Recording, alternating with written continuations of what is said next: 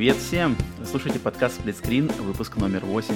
«Сплитскрин» — это еженедельный трансатлантический подкаст о видеоиграх, разделенный Атлантическим океаном, так же, как экран телевизора в режиме на двоих. И каждую неделю по пятницам мы собираемся тут и обсуждаем новости недели, а по вторникам собираемся в тематическом дополнении «Сплитскрин бонус», где мы обсуждаем какую-то тему в отрыве от новостей.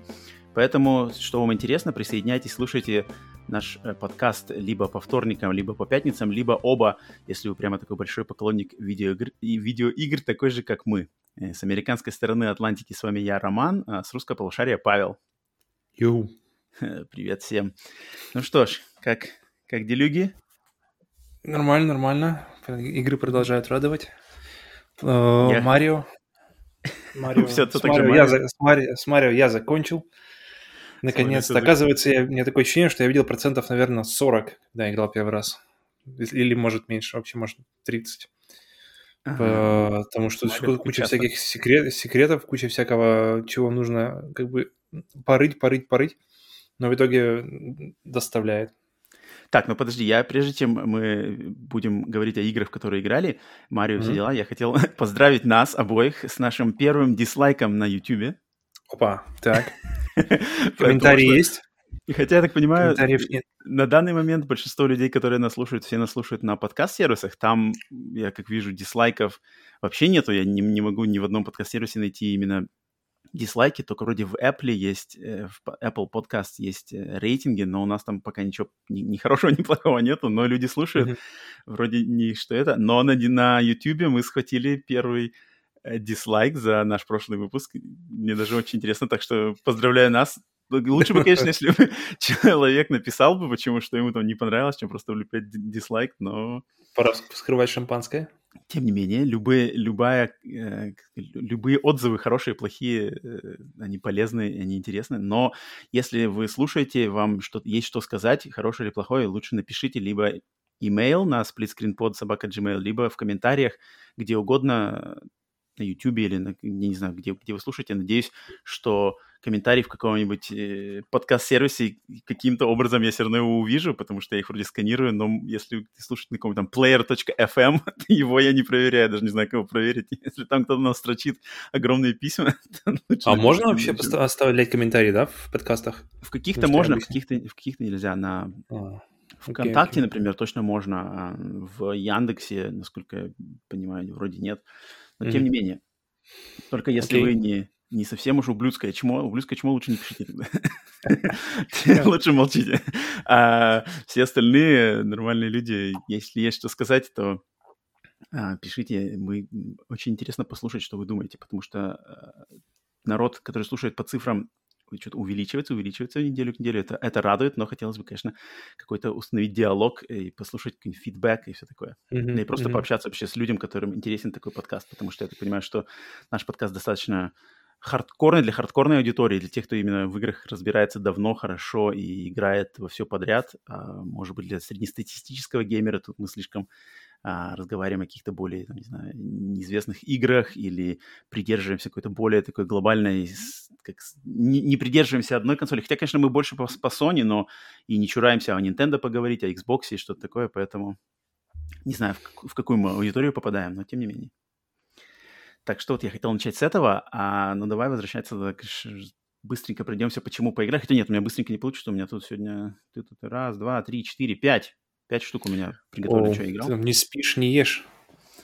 Да, такой рублюсь гаммою. Давай за стримы разберемся. Что у тебя интересное? Вроде не видел, что ты что-то играл на этой неделе в PSN. Да, ну вот мы тут потихоньку с другом проходим Sniper Elite 4. Все так же радует, все так же доставляет, все хорошо. Именно обязательно на хардкоре, как оказалось, нужно играть. И я наконец-то тут после Марио решил освежить Зельду. Подумал, дай попробую, узнаю, вспомню просто буквально. Загрузил последний сейф и так думаю, что делать. Не пошло. Я думаю, какие квесты вроде какие-то нужно вспоминать, что делать. А я все это время никогда не заканчивал игру. То есть я ее начинал сначала без того, чтобы закончить. То есть я тут смотрю, передо мной стоит замок. Я подумал, может, мне тогда ее закончить сегодня. И, в общем, вчера я ее добил. Вчера я наконец-то посмотрел. Через 2 года? 4 года. Через 4 года после того, как ты остановился перед замком. Не-не-не, я перепроходил ее как-то, наверное, год назад или что-то такое. Но тоже не полез туда, мне потому что хотелось, знаешь, чтобы было ощущение незаконченности, как не читать последнюю книгу, последнюю страницу книги. То же самое здесь, чтобы можно было, знаешь, вернуться в этот мир, меня что-то там ждало, какой-то непокоренная вершина какая-то, и вот я решил, что, наверное, попробую-ка ее покорить. Что там был, просто босс? Да, там был босс, нам нужно было забраться в замок. Ганон. Последний босс, и все. Мистер Ганон. Но когда ты его завершаешь, понимаешь, что... Ну и вообще, в принципе, вся эта... возвращаешься? Нет, кстати, не возвращаешься. Ты можешь просто загрузить сейф перед боссом. Но никакой после нет, да. И... Понял, что игра как бы Зельда и Марио, и, видимо, вообще подход Nintendo это не... Не про босса. Да-да-да, не про финал, а про само путешествие. То есть путешествие награда, а не какие-то заставки в конце или что-нибудь такое. Это да, точно. Так как там особо нет сюжета. Вот. Там есть затравка, и причем в обоих случаях одинаковая, что нужно спасти принцессу. И все. У Nintendo. Все здесь спасают. Ну, ребята как-то хорошо, да, они как-то дают тебе простую затравку в разном, там немножко под разным соусом, но, в принципе, все время одно и то же, но как бы... На наших поклонников работает формула с принцессой. Давайте ее пихать везде. Уже 30 лет? Годами. 30 лет они все покупают, зачем придумать что-то новое. Нормально. Принцесса Катя. Ну, видишь, теперь есть Splatoon, там принцесс вроде бы нет, по крайней мере, не... Там главная героиня принцесса же. Окей, Splatoon то же самое. В Метроид Prime 4 вроде тоже хотят сделать саму с принцессой. Так, ясно. Ну ладно, с принцессой Виктор разделался. Спас, получается, на этой неделе спас двух принцесс. Кстати, точно так есть. Так точно. Чертов принц в сияющих доспехах прямо. Принцессы спасены. Сэр. Так, а я на этой неделе спасал... Что я спасал? Я спасал мудаконов. Опа, это же эти. Ребята. Мудаконы, которые всегда по-русски звучали. Появляются вопросы, как если не знаешь. Да, мудаконы, если кто не знает, это раса, которой принадлежит главный герой игр серии Odd World, Abe. То есть это серия Odd World и первая ее игра Abe's Odyssey, ремейк которой Odd World Abe's Odyssey New and Tasty я стал проходить на этой неделе в преддверии того, что в следующем месяце, в апреле, у нас выходит Odd World Soulstorm, который, как теперь всем известно, будет бесплатной игрой PlayStation Plus в апреле. И так как я очень ее жду, я решил не терять времени и перепройти первую часть, чтобы вообще вспомнить, вернуться. Я не играл в игры из этой серии очень-очень давно. Прямо по-серьезки я не играл в них, наверное, вот как раз со времен PlayStation 1. И вот сейчас вернулся и, и просто офигел, насколько это круто, насколько это... То есть я помнил, конечно, у меня очень хорошие были воспоминания о всем этом, но как-то я сейчас включил, и прямо мне все напомнило, что насколько классно проработанный мир. И ремейк, так сразу скажу, ремейк новый этот, он вообще один в один, как старый. То есть кроме графической, то есть добавлена графическая сторона, улучшена, естественно, под там, 2014 год PlayStation 4, но геймплей, игровой процесс, дизайн, все всякие пазлы, управление, оно все такое же. И это, конечно, и плюс, и минус, потому что это скорее плюс, по большей части это плюс, потому что все как бы true to form, но там нарекание самое большое это управление. Там такое не самое отзывчивое, немножко такое приторможенное управление. Как называется? Почему я все время говорю Fallout? Flashback. Flashback, да. И классическая игра Flashback, Another World, самый-самый первый Prince of Persia, Принц Персии, который досовский. Они такие все, там как бы такая немножко замедленная анимация, отзыв на нажимание кнопок немножко замедленный. И да, это, конечно, коробит, это влияет на процесс, и иногда очень даже сильно, но остальные положительные качества намного все это, по-моему, затмевают, потому что... Я не знаю даже таких других игр, где вот именно создана такая вселенная, которая, она как бы вроде не фэнтези, а как, и sci-fi, и фантастика, но и вроде и мультяшная, и тем не менее там есть достаточно такой мрачный черный юмор, плюс комментарии на всякие антиглобализм, антикорпорационные какие-то штуки, такая очень прослеживается линия. И, конечно, то есть, по сути дела, это пазловый платформер, чисто двухмерный пазловый платформер, там трехмерности даже, она есть псевдо, но никаких заигрываний нету, и просто ты, по сути дела, идешь от локации к локации, как бы маленько, и тебе надо как-то, чтобы пройти локацию, тебе надо просто, не надо никаких особых там экшена, что-то сражаться, стреляться, биться, не надо, то надо просто понять, как пройти локацию до следующей двери, и так все постепенно-постепенно проходишь всю игру. Но игра захватывает именно вот миром, то есть несколько раз которые придуманы, и как они друг с другом взаимодействуют. У них очень отлично определенные характеры, не персонажей даже, а как рас. Вот, то есть есть мудаконы, это вот главный персонаж, которые как типа рабы, работают, порабощенная раса, такие все прямо забитые, зашуганные, и тебе надо их спасать. Затем есть охранники, которые охраняют этих рабов с лиги, которые ходят такие с механическими ногами, с автоматами. Они такие больше какие-то гопники этого местного мира, потому что любят что-то побить, но сами-то могут только стреляться, драться не могут, они могут только стрелять из своего автомата и бегать. И такие они глуповатые, поэтому их можно захватывать, их сознание, и управлять ими с помощью телекинеза. И дальше есть еще всяческие животные этого мира, которые тоже уникальные там. И я просто... Это все было и в оригинале, то есть здесь они это просто все... их... Здесь все один в один с оригиналом. Здесь один в один с оригиналом, здесь буквально даже добавлено больше, как сказать, типа бонусных локаций, таких секретных комнат, где можно зайти и сделать какой-то... собрать небольшой пазл и спасти еще мудаконов, которых не было в оригинале. Да, но именно основной костяк игры, вот то, что как ты идешь, развитие, оно все один в один, вообще один в один, со всеми и хорошими сторонами, и с плохими сторонами. То есть они перенесли один в один, и я просто ловлю большой кайф именно от качества вселенной, и какие тут игровые фишки придуманы, что надо там разговаривать, какие-то... Я такого на самом деле очень... Даже сравнить я не могу. Я как был... Всегда у меня была в почете эта серия, но сейчас я просто восполнил, обновил свои впечатления, и я просто, конечно... словил большой кайф. Еще не прошел, думаю, на днях ее хочу закончить. Она не особо длинная, но сложная, на самом деле. И поэтому вот рекомендую всем, кому интересно, так как следующая часть будет бесплатная в плюсе, и вообще она будет одной из игр, готовых к выходу на PlayStation 5, но она и на 4 тоже будет, но тем не менее это такой большой, не самый большой, но достаточно весомый релиз.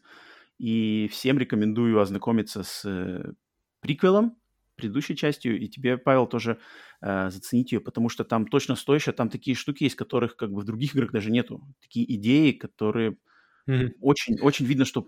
Я на нее посмотрел у тебя сегодня в списке того, что у тебя играно, и сразу поставил себе на закачку, потому что я давно ее хотел посмотреть, а тут как раз хороший повод.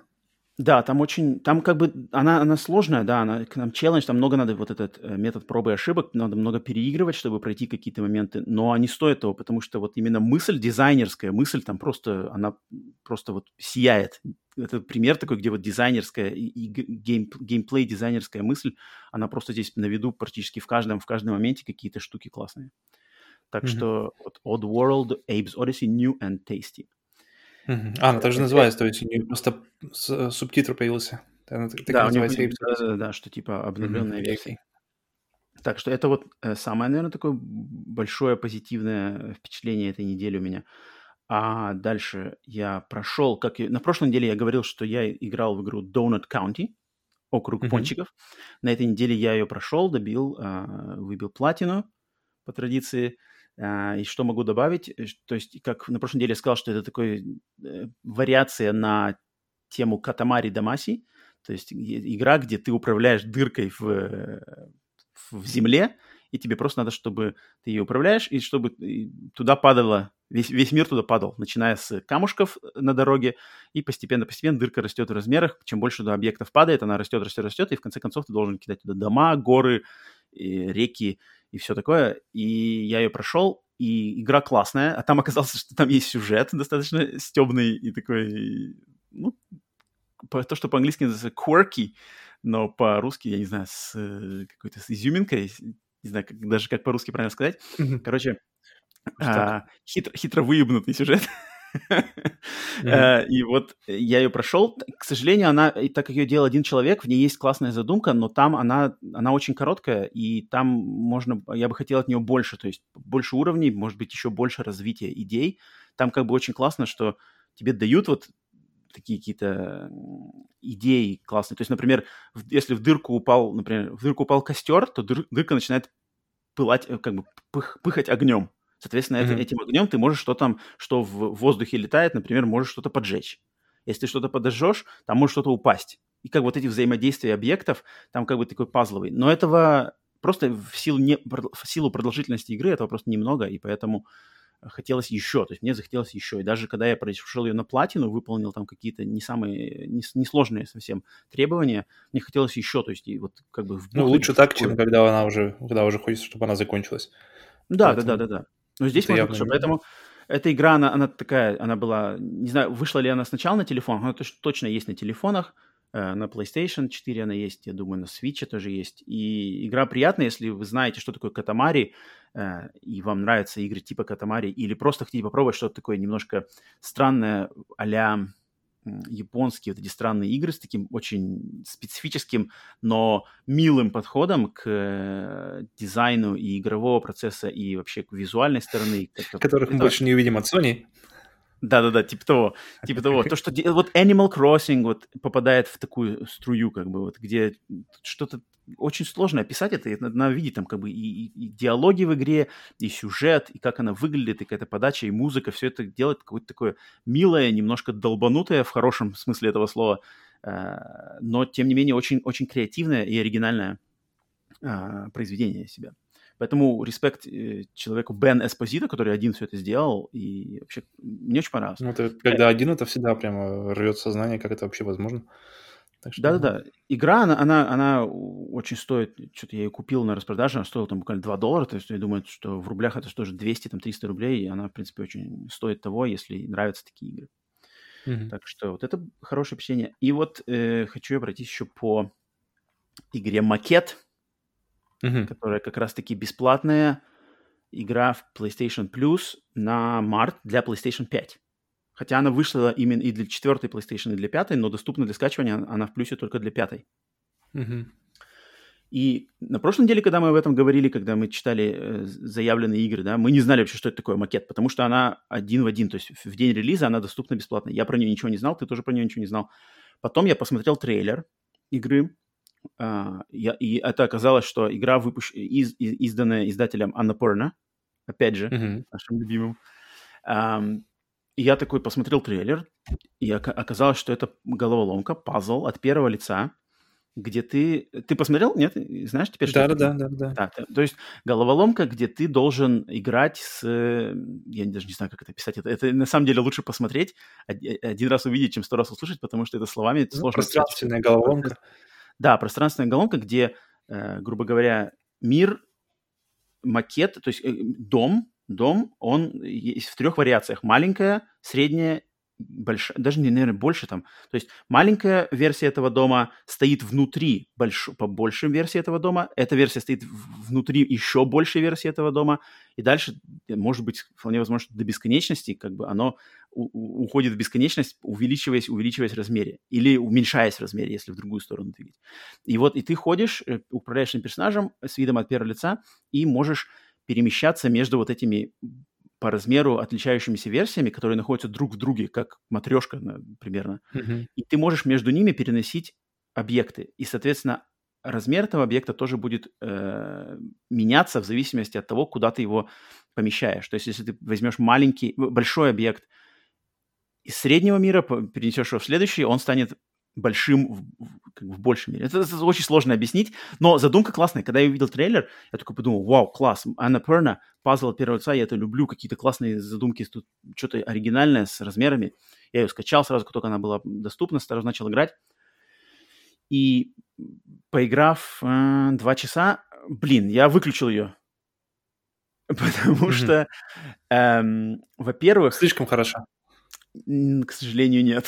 Хотел бы это сказать, да, что все, отложил ее на лучшие времена, когда нечего будет играть, чтобы играть в эту отличную игру. Иначе не смогу играть больше ни во что после этой игры, она слишком... К сожалению, что случилось, это то, что мне понравилось. Начало игры, как тебя вводят, там есть сюжет, там есть история такая про влюбленную пару, и как бы это... Игровой процесс с историей они соприкасаются, то есть как бы, вот, человеческие отношения, и что у них там внутри, как бы какие-то разные уровни человеческих отношений, куда они идут, это как бы все тематически, там все связано, все классно. Начало классно, выглядит красиво. Первая головоломка, вторая, там третья, тебя вводят в курс дела, как все работает, мне в принципе понравилось. А потом где-то головоломки, начиная с четвертой, там я понял, что... То есть я столкнулся с такой штукой, что там они начинают ломать собственные правила. То есть пример, очень хороший пример. Там надо взять шар, красный шар. Если ты держишь этот красный шар, то ты можешь подойти к красной двери, и она откроется. То есть типа как лазерная дверь, красные лазеры, ты к ней подносишь красный шар, лазеры пропадают, ты можешь пройти. Так? По логике, ты все эти объекты, включая этот шар, ты можешь их ложить на землю. То есть по логике нормальной человеческой логики, ты можешь этот шар положить на землю, и он как бы должен оставить дверь же открытой, так? Ну, то есть ты положишь рядом с лазером, лазеры должны по логике пропасть, потому что, это логично. Но так как это все сломает, этого нельзя делать. И это сделано очень глупо. То есть там есть порог, маленький такой порог. До порога ты можешь этот шар на землю ложить. Как только ты пересек этот маленький порог, то ложить шар на землю нельзя, потому что он сломает пазл. Понимаешь? То есть там тебя... Мне это не нравится, такой подход. Он какой-то очень, что ли, искусственно сделанная головоломка, когда она выглядит какой-то неестественной, а именно вот, здесь почему я до порога могу шар ложить, и он лежит на земле, а переступив этот порог, я не могу его уже положить на землю, потому что там стоят лазеры, и по задумке дизайнера я должен в эти лазеры именно в руках держать шар и проносить его. Мне не нравятся такие моменты, когда в пазловых играх вот так вот прямо такими какими-то рудиментарными правилами тебя ограничивают и заставляют именно решать головоломку вот именно путем, который они задумали, вопреки там каким-то логическим или физическим правилам этого мира. Потому что тогда как бы не давайте мне вообще шар ложить, либо объясните, почему я могу его положить здесь, а вот буквально через там 10 сантиметров я его уже не могу положить на землю. Мне вот это мне не нравится. Но это, я не знаю, может быть, это чисто моя какая-то штука. Но я это заметил, как-то меня это покоробило, и это там, очень начинает встречаться, чем дальше идешь, это начинает встречаться достаточно часто. Тут надо пробовать, тут либо тебе, как бы, кажется, кого-то может, кто-то может даже не заметить этого. Да. Мне кажется, тема похожая немножко чем-то на двери в Control, где они открываются сами, хотя они вроде как не автоматические. Да. Меня это, кстати, там тоже очень... Я когда сейчас включал Ultimate Edition... Я вот просто напомнил эту историю тоже, что вроде как какая-то простая вещь, но мне абсолютно все равно, но у тебя она зацепилась. Меня она, в контроле. Но в контроле она просто не принципиальная, как бы это ладно, такой какой-то момент маленький. А здесь-то это как бы прямо, в чем суть игры состоит. Здесь как бы тебя вот так вот забивают такие рамки. Это раз. А во-вторых, она... Я не знаю, может быть, это сейчас поправят патчами, но что-то там в макете с управлением и как вот ты взаимодействуешь с миром, как ты берешь объекты и переносишь их, куда-то там их надо вставлять, ложить. Ах, там все это как-то что-то все дергается, что-то камера как-то непонятно поворачивается. Вдруг почему-то ты держишь в руках то есть от первого лица держишь в руках объект, а вдруг почему-то камера начинает двигаться вокруг объекта, что вообще как-то странно. То есть, в общем, там замороты с камерой и с управлением, они есть, я надеюсь, что их отшлифуют, но на первый релиз я уже видел, там какие-то уже выскочили патчи, я не проверял, что они поменяли, но в первой версии там было корявости именно с управлением, с работой камеры, с работой с объектами внутри мира, а там это очень важная часть, потому что тебе надо постоянно брать предметы грубо говоря, из маленькой модели, надо вынимать предмет, нести его, ложить его куда-то, чтобы он появился в большой модели, и это, с помощью этого ты решаешь головоломки. И вот это как бы сразу же отталкивает, потому что сделано, грубо говоря, коряво. Поэтому я пока что макет отложил. Это надо пробовать, надо понимать. Да, это надо пробовать, это очень сложно объяснить. Да, и я пока его отложил, потом я уверен, что я к нему, скорее всего, вернусь, потому что задумка мне нравится, и именно тематическая составляющая игры приятная, и визуально она тоже выглядит интересно. Поэтому если ее сейчас немножко отшлифуют в плане вот этих корявостей, и я как-то себя переборю с вот этим, как сделаны там головоломки, то я, скорее всего, даже уверен, что я к ней вернусь и пройду рано или поздно, потому что на самом деле такие игры мне нравятся. Я люблю пазлы, я люблю особенно креативные пазлы. А тут еще и Annapurna поставила свой знак качества, поэтому я к ней вернусь. Но пока что она меня немножко так оттолкнула. Может быть, я ожидал чего-то более такого polished, более готового, немножко сыроватый сейчас продукт. Ну, это, в принципе, мне кажется, такой момент у инди, что какие-то классные игры оттягиваются назад в ощущениях именно из-за недостаточного именно polish, недостаточной степени готовности. У меня та же самая история была, с Subnauticой, где просто из-за того, что она сырая максимально, там даже сохранение как-то было через ад сделано. Постоянно какие-то ошибки, постоянно какие-то глюки визуальные, геймплейные. То есть и под всем этим замечательная игра, но из-за того, что тебе нужно постоянно пробираться через какие-то косяки, то это сильно-сильно-сильно ударяет по удовольствию, да, от игры. Согласен, но вернуться точно к ней стоит. И всем, кому, в принципе, интересно, у кого есть PlayStation 5, и она доступна... Ну, в принципе, у кого есть PlayStation 4, кому интересно это купить, если такие игры нравятся, пазлы от первого лица, то посмотрите трейлер. Для начала обязательно посмотрите трейлер, чтобы понять вообще, что это за игра, потому что тут вслепую брать ее точно не стоит. Ну, трейлер, да. Это та история, которую лучше один раз увидеть, чем да. Кто-то тебе это объяснит. Да-да-да, тут очень сложно объяснить вообще, в чем фишка игры. А так я еще на неделе на этой пробовал демку Outriders. Не знаю, ты пробовал, нет? Что это? Outriders — это новая игра от, как она студия называется, People Can Fly, студия, которая сделала Bulletstorm, Gears of War Judgment. И это игра а-ля смесь, короче, Gears of War плюс Destiny плюс... Ну вот, в общем, так вот. Примерно это такая штука. Демка доступна, то есть это какая-то игра, она вроде как и сюжетная, но вроде там есть и... она играется, должна быть в онлайне, кооперативно, но вроде как с сюжетом там более что-то заморочено. Ну, короче, такое Destiny от третьего лица. С укрытиями, как в Gears of War. То есть экшен сделан на системе укрытий. Но я поиграл буквально на самое начало, то опять попробовать, как это все ощущается. Меня что-то не впечатлило, я ее сразу грохнул, поэтому даже как бы говорить тут нечего. И я попробовал также Remnant from the Ashes, это вот еще одна игра из PlayStation Plus. Да, я тоже включил буквально на 5 минут. Визуально она выглядит очень... прям PlayStation 3. Я прямо даже... А Greedfall ты запускал?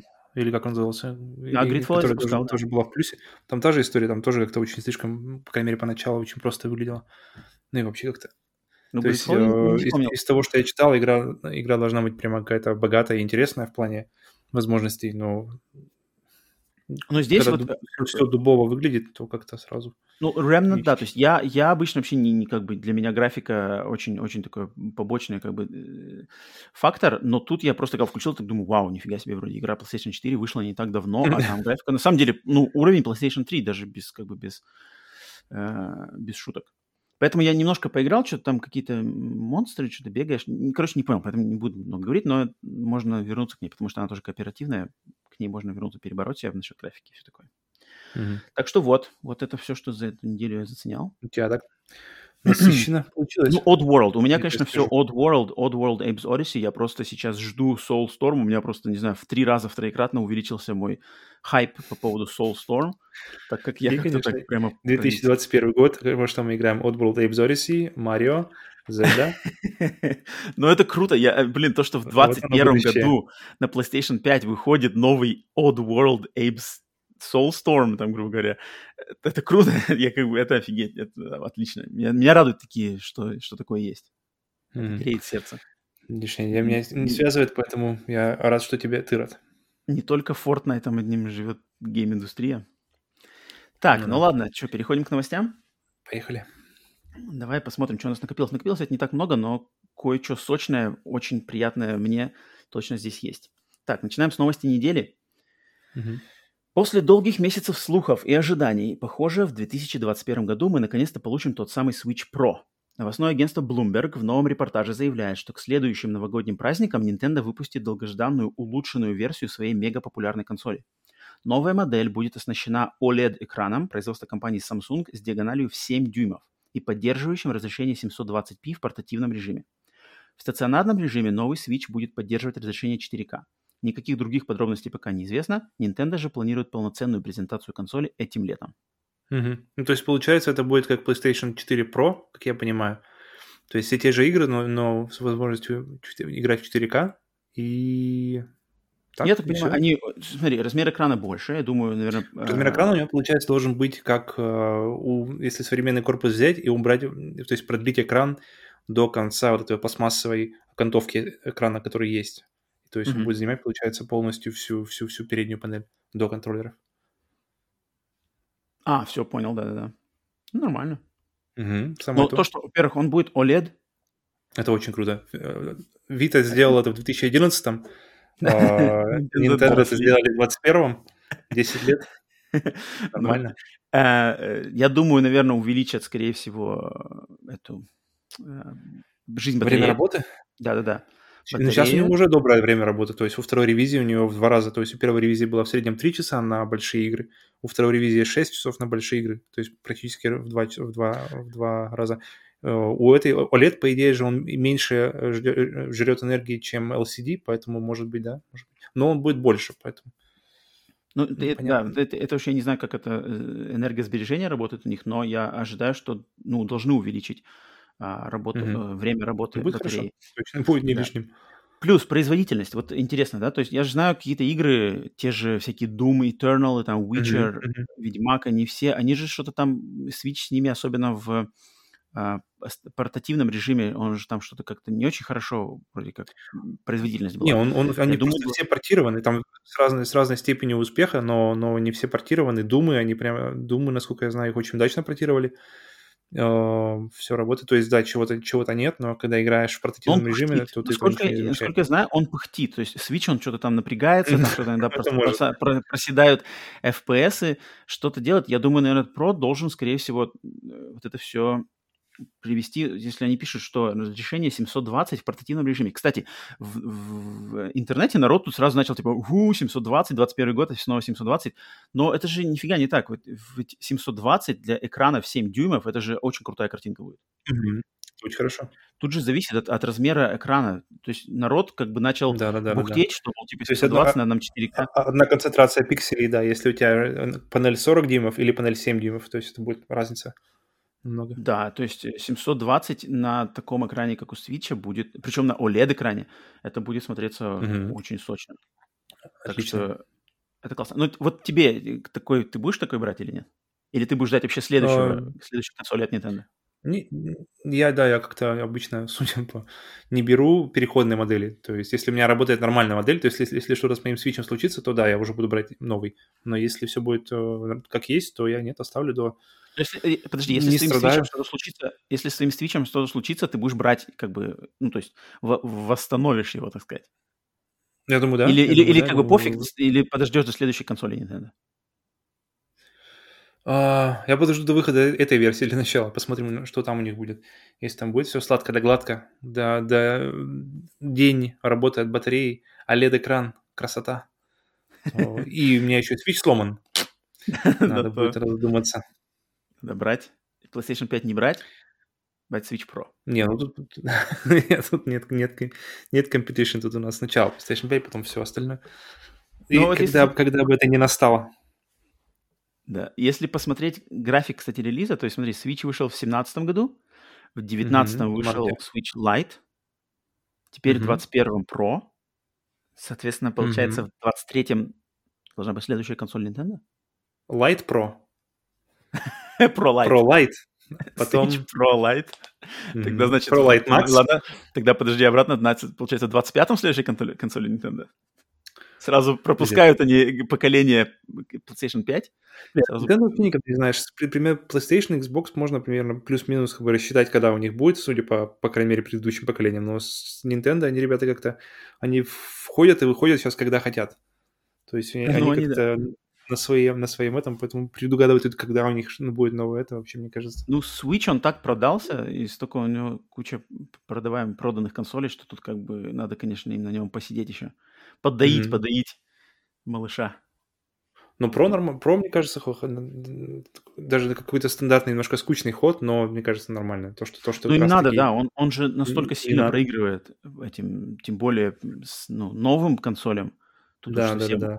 Он же проигрывал даже PlayStation 4 и Xbox One, а новым-то он совсем тут уже, им хотя бы тут довести до какой-то, что там, 4К. Ну, это, да, базовая планка. Да. Хоть что-то. Ну, OLED-экран, да, дали, будет выглядеть приятно. Не, окей, ждем. Ну, это новость или больше слух? Или Bloomberg уже с уверенностью говорят, ну, что ребята все уже будет... Это как бы официально Nintendo ничего не подтвердили, но Bloomberg, они как бы достаточно, им можно доверять. Они, да, они как бы не какой-то... не какие-то дядьки на улице. Поэтому думаю... И да, она и выглядит как бы логично, что в 19-м был Light, сейчас Pro. Как бы все как-то... Ну ладно, ждем. Одно с другим сходится, да. Мне интересно, опять будет стоимость, сколько будет стоимость, доступность, наверное. Можно ли будет ее легко купить. В принципе, мне кажется, чтобы ее купить, проблем не должно быть, потому что обычный Switch...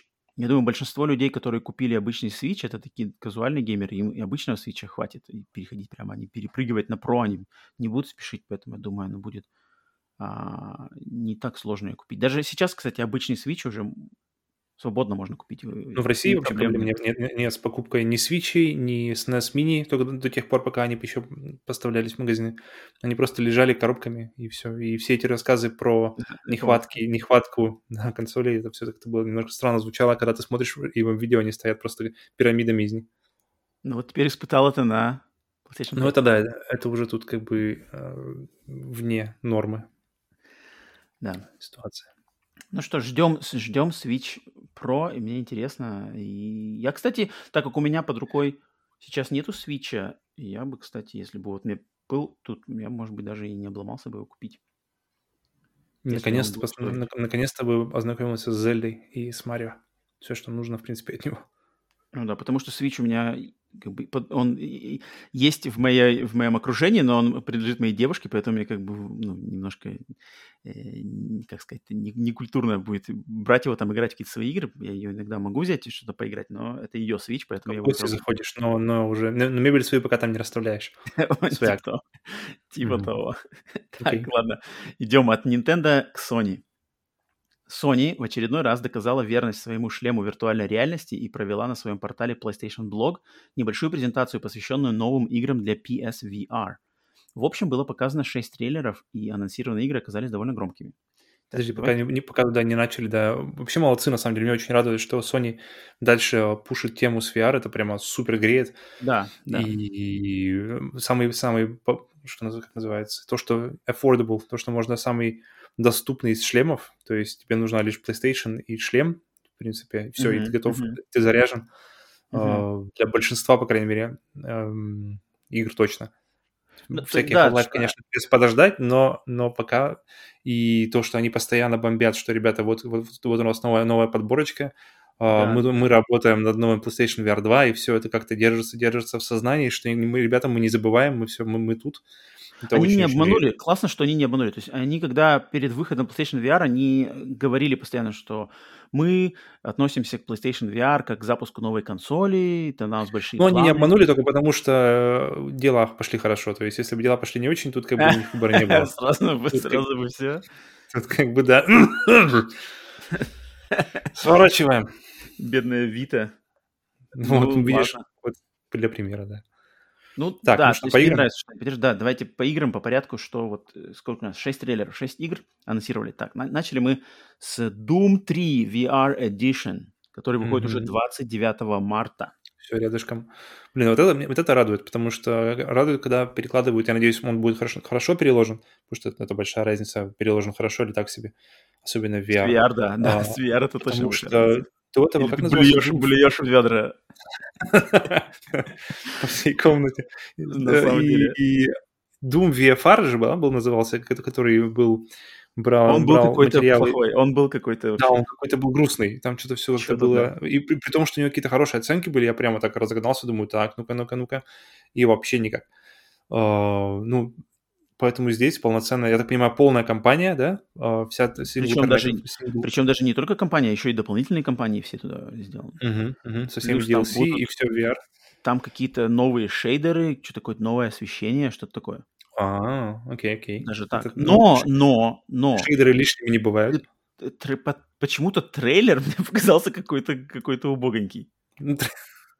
Я не понял, какой-то... Я такой, Doom 3 VR, а он какой-то странный трейлер. Я не знаю, может, это трейлер просто отстойный, но как-то я что-то не воодушевился именно трейлером. Там, мне кажется, в трейлере они хотели добавить побольше акшена, в то время как сама игра больше хоррор, чем акшен. Да, поэтому, да. Мне кажется, может, из-за этого трейлер. Какой-то был коллапс понимания. Что-то я не понял трейлер. Ну, ладно. Главное понять игру. Да, главное, мне интересно, как это все будет управляться. То есть там, опять же, кто там телепорты. Потому что если это какие-то телепорты, то я сразу пас, потому что телепорты вообще мне не нравятся. Если это... Как это называется-то? VFR, по-моему, можно было только телепортами. VFR там только так. Ну, подожди, а если не телепортами, тогда получается мы либо... Потому что на мувах нет никак возможности двигаться. Там нет стика. Ну только если триггером нажимать вперед. Тоже как-то будет. Поэтому тогда с контроллером... Там же есть кнопочки. С кнопочек двигаться? Ну да, это не вариант. Ну, я не знаю. Ну, в левой руке контроллер, в правой руке мув. Да, это было бы хорошо, но они, по-моему, так не поддерживают такой вариант под контроллер, такой вариант управления. Для мувов же выпускали, помнишь, с мувами была как с нунчаками штука, такая отдельная блямба, на которой был стик. Да, но она умерла, ее похоронили. Вот ее почему не вытащили из могилы? Она там же лежала вместе с мувами. Это непонятно. То есть ей как раз самое время для управления такого рода играми. Может, потому что на ней не было блямбы со светодиодом, поэтому, непонятно. Блин, я не знаю, тут у меня все упирается, в управление, потому что если это опять будет блевота, то тут грош цена такому думу, если в нее играть невозможно будет. Вот мне понравилось, как дело управление было в Farpoint. Farpoint там было... Я не понимаю, как. Тоже от первого лица 3D Action. Farpoint была первая игра, которую я играл с Locomotion и которая мне не укачала. Вот. И у меня тоже... Как они делали, что это делали, но это было прямо такое небольшое откровение. Надеюсь, они проконсультировались с созданием Farpoint. До Half-Life, да, до Boneworks, до всех этих игр, которые уже не поняли, как это работает. Но вот именно первая игра это была, Farpoint. Да. Так, ладно, Doom уже скоро, 29 марта, посмотрим, попробуем, если будет возможность, что там по управлению, по блевоте и все такое. Так, следующая игра была трейлер Song in the Smoke, песня в дыме. Так, это значит игра от создателей игр Galaxy, которую, кстати, мы играли, помнишь, да, такую? Да, Galaxy, правда, совершенно, я так понимаю, не связано с тем, что здесь происходит. Да, просто это те же создатели. И я так понял, эта игра — это выживалка, но в VR, в каком-то, я не понимаю, то ли какой-то доисторический, короче, какой-то мир с какими-то там монстрами, но там вот надо будет опять все выживать, что-то там строить, какие-то собирать. Я помню, Forest. Что-то есть такое. Я не понял, только это хоррор или не хоррор, там вроде какая-то мрачноватая игра. Но, тем не менее, выживалка, VR, почему бы и нет? Так-то, как идея, в принципе, я вижу, что она может кому-то там понравиться и все такое. Создатели, конечно, сделали Galaxy, который там двухмерный, леталка на космическом корабле, и у них еще игра была какая-то Shogun, что-то там, Blades of the Shogun. Я смотрю трейлер, освежаю. Там есть стрельба из лука, и, блин, стрельба из лука везде говно в VR. Кроме Lab. Не, скорее тоже говно. Lab была демка, технодемка, которая была с Vive, как называлась, HTC Vive. Она шла бесплатно от Valve. Была разработка Valve, то есть в мире Portal, там ты маленькие, типа, всякие игры, мини-игры делаешь. И вот одна из мини-игр была защита башни, ты стоишь на как называется, не на башне, а на стене крепостной, и из лука защищаешь волны врагов. Орды. Да, и вот там было просто божественный лук, там было просто... И это была одна из первых игр, которую я поиграл, и подумал, блин, неужели теперь лук будет так круто сделан? И с тех пор, с 2016 года, ни один лук даже близко не подошел к тому. Яр тебе. Так же, как не было лучше лошади, чем Shadow of the Colossus? Ну, кстати, недавно переигрывал, и да, я понял, почему она лучшая, потому что ее трогать не надо. Она как в принципе, как животное. То я запустил в направлении, и она сама идет, она... огибает, например, если там тропа между гор, то она пойдет по тропе, она не будет лицом, знаешь, в скалу идти. Потому что, в принципе, лошадь так бы не пошла, потому что это не мотоцикл. Не видел еще лошади, которые лицом в скалу ходят? Ну, в принципе, я на лошади не ездил, поэтому, наверное, я не знаю, о чем говорю. Бывают и такие. Ну, не знаю, как тебе эта игра? на первый взгляд? Я во-первых, к выживалкам очень-очень-очень мимо. Выживалки и роуглайк. Как-то мне прямо вот сразу же почему-то... Первое отношение это сразу негативно, и из этого отношения мне нужно потом уже как бы выбираться к игре, хорошая она или нет. Поэтому Subnautica единственное, наверное, что мне зашло из выживания в принципе, если вообще, на удивление. А Roguelike пока не появилась. И здесь, ну, вообще идея VR, это, почему нет? Хоррор VR, это прямо самое то. Если здесь какие-то элементы хоррора, это прямо будет точно плюс. Ну, значит, ждем, что Song in the Smoke перевернет твое представление о выживалках, а Returnal перевернет твое представление о Roguelite.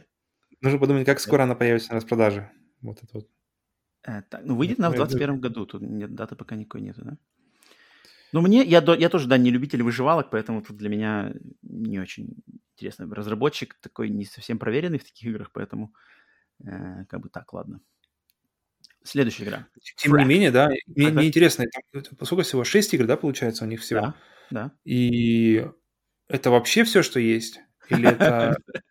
По какому принципу они отбирали вот эти вот игры? Потому что, да, Song in the Smoke, когда я смотрел, у меня не было ощущения, что это вау-бомба-пушка, песня. Мне кажется, они просто хотели покрыть такой большой спектр. То есть тут есть и экшен, выживалка есть, что-то такое более сюжетное, типа на рельсах там есть, и что-то детское тоже есть.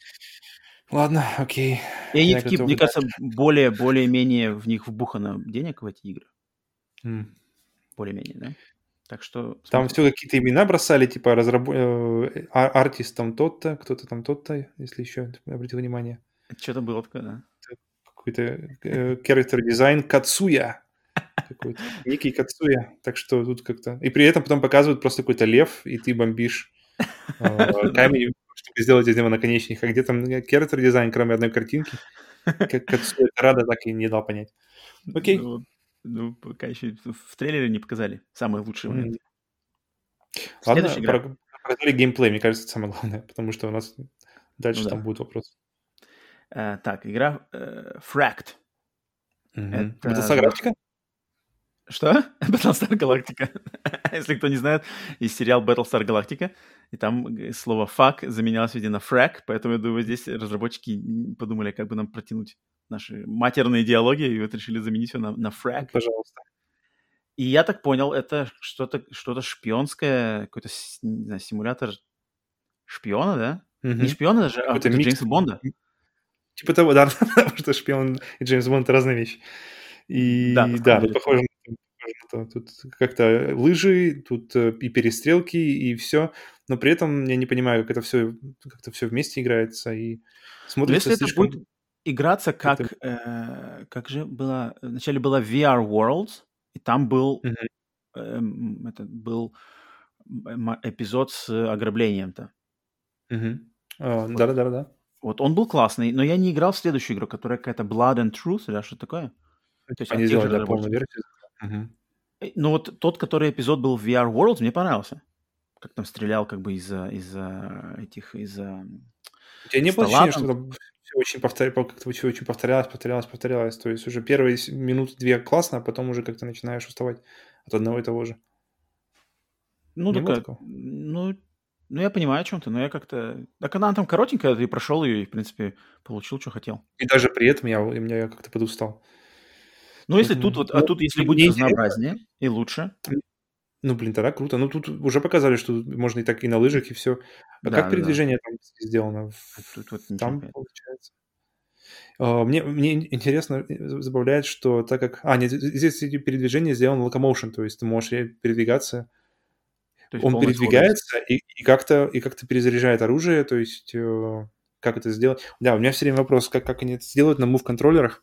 Насколько это хорошо будет работать с камерой, или там все опять застрянет друг в друге и ничего работать не будет. Потому что камера ничего не ловит.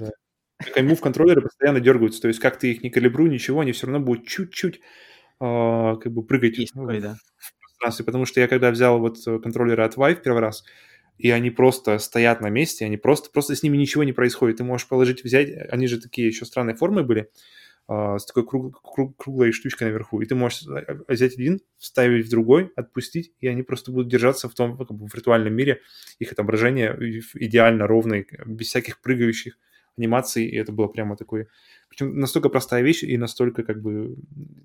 Ну, это, кстати, большой момент, что во всех этих трейлерах все выглядит идеально, а на самом деле с PlayStation VR это, да, это как бы совершенно не гарантированно, что все хорошо будет. На PlayStation VR. Да-да, они играют все на Vive'ах и на Oculus'ах. И на индексах, да. Уютно. Кстати, это вполне возможно. Интересно, мне интересно, забавляет, что, ну, это, наверное, это просто, что так как PlayStation VR игры требуют больше ресурсов, то нельзя на них разработать просто, например, там, Last of Us 2 или Uncharted и пустить, и все нормально будет. То есть их нужно как-то попроще делать. И поэтому максимум стилизации в VR-играх.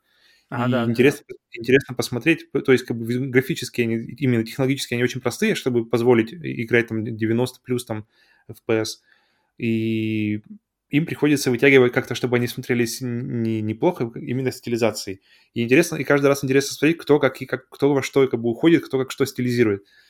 Вот, и как раз тут этот Fract, это одна из них, тут полная такая мультяшная атмосфера, потому что просто... Ну, она подходит, зато подходит вроде как к стилистике игры. Да, это неплохо, и просто и интересно, что кто во что... решение проблемы, да. Но тут они еще, видишь, добавили, что на PlayStation 5 она будет с каким-то улучшенным разрешением, загрузками и все такое. То есть даже VR-игры, которые где официально на PlayStation 5 пока еще VR как бы нет, она только в этом, но она, даже VR-игры на PlayStation 5 будут работать лучше. То же самое, кстати, No Man's Sky вроде. Ты пробовал уже на PlayStation VR запускать что-нибудь VR? Нет, у меня нет сейчас под рукой PlayStation VR, он у меня не здесь, не с собой. У тебя шлем не дома. Понял. Да. Так, что я пока не могу ничего заценить. Так, следующая игра. I Expect You to Die 2. The Spy and the Liar. Это продолжение игры I Expect You to Die. Вот в нее я играл. Да, я играл в первую, и первая классная. Первая — это такой как бы набор из головоломок, да, комнат головоломок, где ты сидишь, где-то находишься в каком-то в центре какой-то комнаты, и тебе надо разобраться, что в ней делать, и там все закручено на какие-то шпионские тоже штуки, надо что-то открывать, использовать какие-то гаджеты, там лазером что-то резать, открывать какие-то сейфы и выбираться из вот этой ловушки, комнаты-ловушки, где ты как бы тебя хотят убить, так ты шпион. И это классная игра, она была первая классная, она была очень короткая, ее можно было буквально там за час-полтора пройти, но она была клевая, и я думаю, если вторая будет больше и лучше того же самого, вполне. Ты не играл, да, в первую? Я играл только с самого начала, вот прямо вот первые там минут 5-10. Но и больше я смотрел, как другие играют. Мне понравился концепт, потому что не надо никуда особо ходить, ты сидишь, смотришь по сторонам, разбираешься с этой головоломкой. Интересно было. Да. Там просто придумано классно всякие креативные всякие штучки, гаджеты, какие-то взаимодействия, что именно разработчики там придумали, как с этой головоломкой разобраться. Мне понравилось, какие у них идеи, их там находки. В этом главное. Я собираюсь до нее добраться, когда на PlayStation, когда появится PlayStation VR 2, тогда я пойду по всему, до чего я не добрался. Верно. Так что это можно ждать. Тут как бы уже есть и доверие этим разработчикам, так как первая часть классная, и я думаю, дальше будет только лучше. Так, осталось еще две игры. Значит, Zenith следующая. Это игра на 21 год, неизвестно когда. Это вот что-то, кстати, какое-то амбициозное онлайновое RPG, VR. В большом городе? Да, в большом городе, где ты везде можешь ползать. Прямо вот как ползать, как альпинист, зацепляясь везде. Еще там какой-то экшен. Как я так понимаю, ты можешь либо парить, либо, не знаю, взлетать куда-то, я не очень понял. Да. И тут что-то... Ну вот то, что, конечно, это онлайновое RPG для VR, это как бы такое большое заявление, что тут как бы народ... То есть, да, что-то, что предполагает, что ты в шлеме будешь играть долго. То есть обычно игры, они вот тот же I Expect You to Die, вся игра занимает 2 часа, и, в принципе, все игры, они такие достаточно скоротечные. И если они собираются сделать что-то JRPG, типа Inspired... Ты представляешь, все что-то ползают, представь, мир, и все ползают куда-то, карабкаются, летают.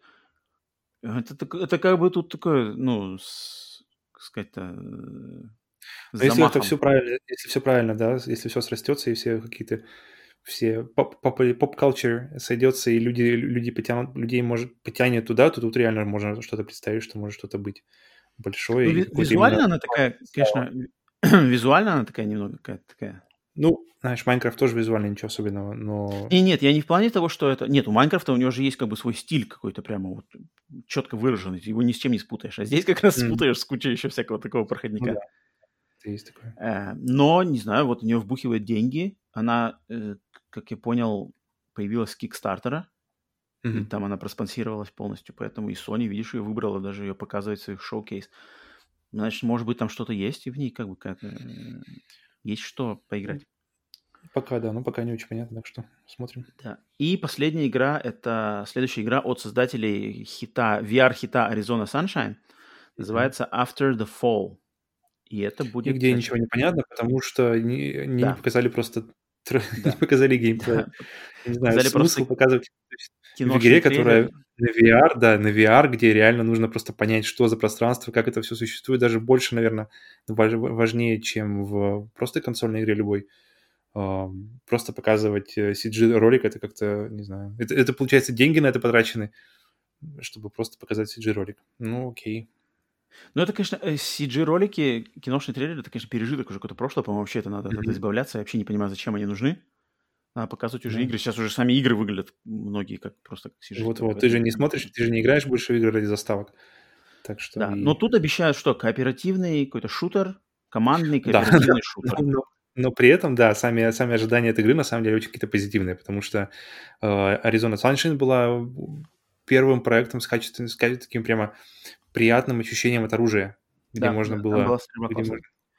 Вот, и какими-то хоррор-элементами, где тебе нужно было пробираться сквозь шахты в одной руке с фонариком, с другой, и в другой руке с пистолетом, и как-то по звукам с разных сторон искать зомби, и все это в VR, ты никуда не отвернешься, никуда там в телефон не залипнешь на пару секунд, чтобы выдохнуть. Нет, ты все время там полностью находишься в этой атмосфере, и... нужно как-то оттуда выбираться. И поэтому, а здесь они, получается, мне кажется, еще глубже уходят в это все, потому что какой-то темный зимний мир. Ну, у них наработки Аризоны у них классные. То есть на костяке Аризоны, именно на том, как сделана там стрельба и управление, на нем можно наработать еще несколько игр разных. Там как бы хорошая начинка. А тут еще и они обещают полную кроссплатформенную мультиплеер. То есть это вообще между всеми шлемами. Это, конечно, думаю, тех, кто с PSVR, сразу можно будет определить, кто там автомат в стене. А пистолет чуть-чуть трясется в голове. У тебя паркинсон, нет, у тебя PlayStation VR. Так что, ну, прикольно. Ладно, пробуют. Интересно, как бы амбиции есть. Главное, чтобы получилось хорошо. Не, я ее даже жду в каком-то мере. И, во-первых, я жду трейлера с геймплеем. Потому же все остальное. Да. Да, точно. Ну вот, в общем, по этой новости еще сказать, что классно, что Sony поддерживает PSVR, показывает, презентует вот такими вот как бы отдельными небольшими, но все же презентациями. Все время напоминает. И тут были новости PSVR 2. Короче, Sony VR не бросает. Это классно. В то время как от других я даже и не слышал, когда вот прямо так мощно бы... Когда вот последний раз Oculus, наверное, на ивент с Oculus был, и все, такие большие будут прямо реально, ребята тоже. Да, причем как-то тихо это все достаточно прошло, то есть без всяких больших действительно ивентов, но ребята, как бы держите как бы в уме, не теряемся. Так и есть. Так, переходим к следующей новости. И вот моя самая любимая новость за эту неделю. Это твоя новость. Я хотел ее поставить главной новостью, но думаю, Switch Pro, конечно, наверное, все-таки главнее этого, потому что тут как бы больше греет сердце любителей, фенов. Все поклонники вселенной фильмов про чужих получили отличную новость. Была анонсирована новая игра Aliens Fireteam. Выйдет она летом 2021 года на всех платформах, кроме Switch, и является кооперативным шутером от третьего лица в духе Left 4 Dead. Действие игры будет происходить спустя 23 года после событий фильмов, соответственно, ни о какой Эллен Рипли тут и речи не идет. Игроки возьмут на себя роль одного из морских пехотинцев, запомнившихся нам по второй части киносаги, и в команде из 3 солдат попытаются пройти 4 сюжетных кампании с 3 миссиями в каждой. Разработкой занимается малоизвестная компания Cold Iron, поэтому о финальном качестве проекта говорить пока рано, но пока что игра выглядит достаточно многообещающе. Да, игра выглядит многообещающе. Как тебе? Но тут, конечно, после того, как мы все очень сильно обожглись на Aliens Colonial Marines... У меня первая мысль была, на самом деле. Но затем нам, конечно, залатали наши раны Alien Isolation. Поэтому сейчас, как бы, сейчас такой, как бы, как сказать-то, по центру, то есть из негатива мы ушли. Да, негатив и позитив нас как бы поставили по центру, поэтому я жду, но жду с опаской. Я посмотрел трейлер, я посмотрел кусочки, тут на IGN выложили 25 минут геймплея. Mm-hmm. Я посмотрел этого, как они там играли, и выглядит, ну, там видно, конечно, что она такая не прямо супер-мега-бюджетная, но атмосфера, графически атмосфера передана. Mm-hmm. И все это, естественно, сделано под расчет, что играть будешь с кем-то. Там, хотя если ты будешь играть один, то у тебя будут компьютерные, два компьютерных напарника, но я так понял, если игра сделана, это уже проверено, что если игра сделана с расчетом на кооп, то ее надо играть в кооп или не играть обычно. Да.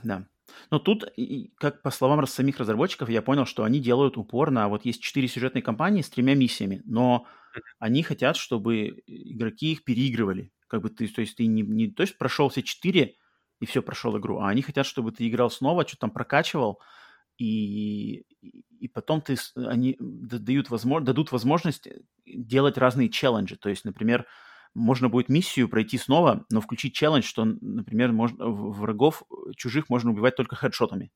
Угу. Но тут тогда получается важный вопрос, что геймплей должен держать именно этот самый луп, геймплей-луп, он должен быть прямо плотный, тебе должно быть приятно возвращаться туда и приятно эти все челленджи делать. Да. Вот как раз у меня вот сейчас мысль была, когда Марио играл, и в Марио было максимально приятно возвращаться в миры, которые ты уже был, просто потому что приятно управлять Марио. Он прямо постоянно, ты чувствуешь себя, ситуацию под контролем. И здесь должен быть тот же самый, что если вы хотите повторного этого, то... Ну вот по ролику я не понял, хорошо там или нет, потому что там вроде... Да, тут ты понимаешь до того, как сам не пробуешь, на самом деле. Да, так на первый взгляд вроде нормально, но иногда я так что-то где-то подцепил, что-то как-то корявенько немножко, здесь что-то Alien застрял. Ну, визуально там компетентно, визуально смотрится хорошо, то есть картинка не стыдная, приятно. Точно, да, это точно. Как, именно атмосферу-то они перетащили. Да. Единственное, что за ребята вот эти Cold Iron Studios, потому что я вообще не нашел больше ничего до этого, и... Да, они что-то вроде ничего особенно и не делали, я тоже про них что-то особо ничего не смог, но они вот прямо все говорят, что мы тут все перешерстили, везде все взяли из фильмов, сделаем зашибись лучшую игру. Ну, с другой стороны, Creative Assembly вообще не делали акшенов, они занимались все стратегиями, а потом раз и бомбанули лучшую игру по чужим, которая совершенно в жанре, в котором они никогда не работали, поэтому, ну... Тоже верно. Может быть, чужой вытягивает из разработчиков лучшее. Лучше или худшее. О чем они не знали. Или худшее, да. Но вообще, если просто сделают игровую версию как бы экшена из второй части, из «Чужих», из фильма, да, Кэмерона, тогда, в принципе, больше-то ничего не надо. Мне понравилось то, что они сказали, что врагов будет много, то есть там какие-то разные виды чужих, там чужой, который, как вот в Left 4 Dead была, как ее звали, ведьма, да, Witch, которая типа с первого удара тебя убивает. Здесь тоже какой-то будет такой чужой, потом будут андроиды, потом будут и маленькие, и большие, то есть там чуть ли не 20 разновидностей врагов, это классно, это может разнообразить, потому что в ролике 25-минутном геймплея там в основном они фигарятся против самых базовых чужих, и там как бы это немножко даже приедается, то есть они что-то ползут по коридору. Но иногда кто-то там выскакивает большой, то есть я думаю, там и королева, и все такое тоже будет. Ну, это да, я думаю, это без вариантов должно быть, если уж. Это классно. Пожалуйста, это как танк, пожалуйста. Да, это я жду. Летом должна выйти, если не отложат. Будем тестировать. Версия PlayStation 5. Это классно. Это у меня сразу она, как она появилась, я сразу вау. Причем мне кажется, что она не будет full price игрой. Пока не знаю. Почему-то мне кажется, что она будет, там, не знаю, может, $40. World War Z была на выходе. Тоже, по-моему, уже не full price была. Ну, я думаю, наверное, 40 или 50, наверное, так и есть. Мне кажется это где-то вот, что игра по Хищнику, которая когда там в прошлом году вышла, да, Predator Hunting Grounds, вот это тот ценовой слой. Но я точно ее жду, и это классно. Игр по чужим мало, а еще хороших еще меньше. Да, это точно. И так как фильмов никаких... Хотя нет, фильмы там тоже у нас что-то ожидается, но ничего такого в ближайшее время. А тут все летом уже через меньше, чем через полгода уже можно будет поиграть, вернуться в мир чужих, пострелять ксеноморфов. И... Так, идем дальше. Все тоже новостное. Агентство Bloomberg заявляет, что их источники рассказали о планах Sony активировать использование дополнительного слота для жестких дисков на консолях PlayStation 5 этим летом. На данный момент жесткие диски всех выпущенных PlayStation 5 предоставляют для использования лишь 667 гигабайт места, а с растущими размерами современных игр этого места многим может оказаться крайне недостаточно. После активации слота владельцы PlayStation 5 смогут подключать дополнительные SSD жесткие диски. Правда, Sony пока все еще не подтвердила, какие именно накопители и каких производителей будут поддерживаться консоли. В самом начале активировать. Просто они созваниваются и активировать слоты. Так и есть. Он же слот-то есть, просто он не включен, и надо нажать кнопку там. И сразу у меня PlayStation загудела ночью. И загорелась сзади там синим светом. Дополнительно. Можно заряжать. Ну, блин, я недавно видел про историю небольшую, про то, что в скором будущем полностью какая-то пропатченная версия Call of Duty, Battle Royale, как он назывался, Warzone. Ага. Просто типа не влезет на версию Как правильно склонять с 500 гигабайтами места. Так что, блин. И полтерабайта. Ты представляешь, игра полтерабайта? Сказать тебе об этом, не знаю, 10 лет назад. Ты даже не знал, что такое терабайт тогда. Вот что. Вот насколько это много. Пожалуй. Но ты страдаешь, у тебя получается 667 гигабайт свободного места. Какой уровень боли у тебя?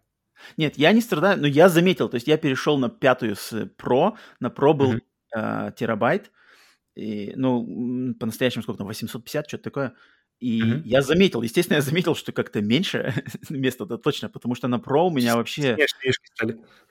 Да, то есть на Pro мне надо было постараться, чтобы все забить, то есть реально там что-то накачать, а здесь я что-то, тут скачал большую игру, что-то инди туда накачал поменьше, и вроде уже как-то... Следующая игра, тут что-то хотел скачивать Shadow of Tomb Raider, опа, места нету. Так, что-то не это. Ну, в общем, меня не напрягает, то есть я всегда могу что-то удалить, я не любитель там кучу сваливать на жесткий диск, кроме маленьких игр, которым я могу возвращаться, там, которые такие аркадные, что-то такое, это да.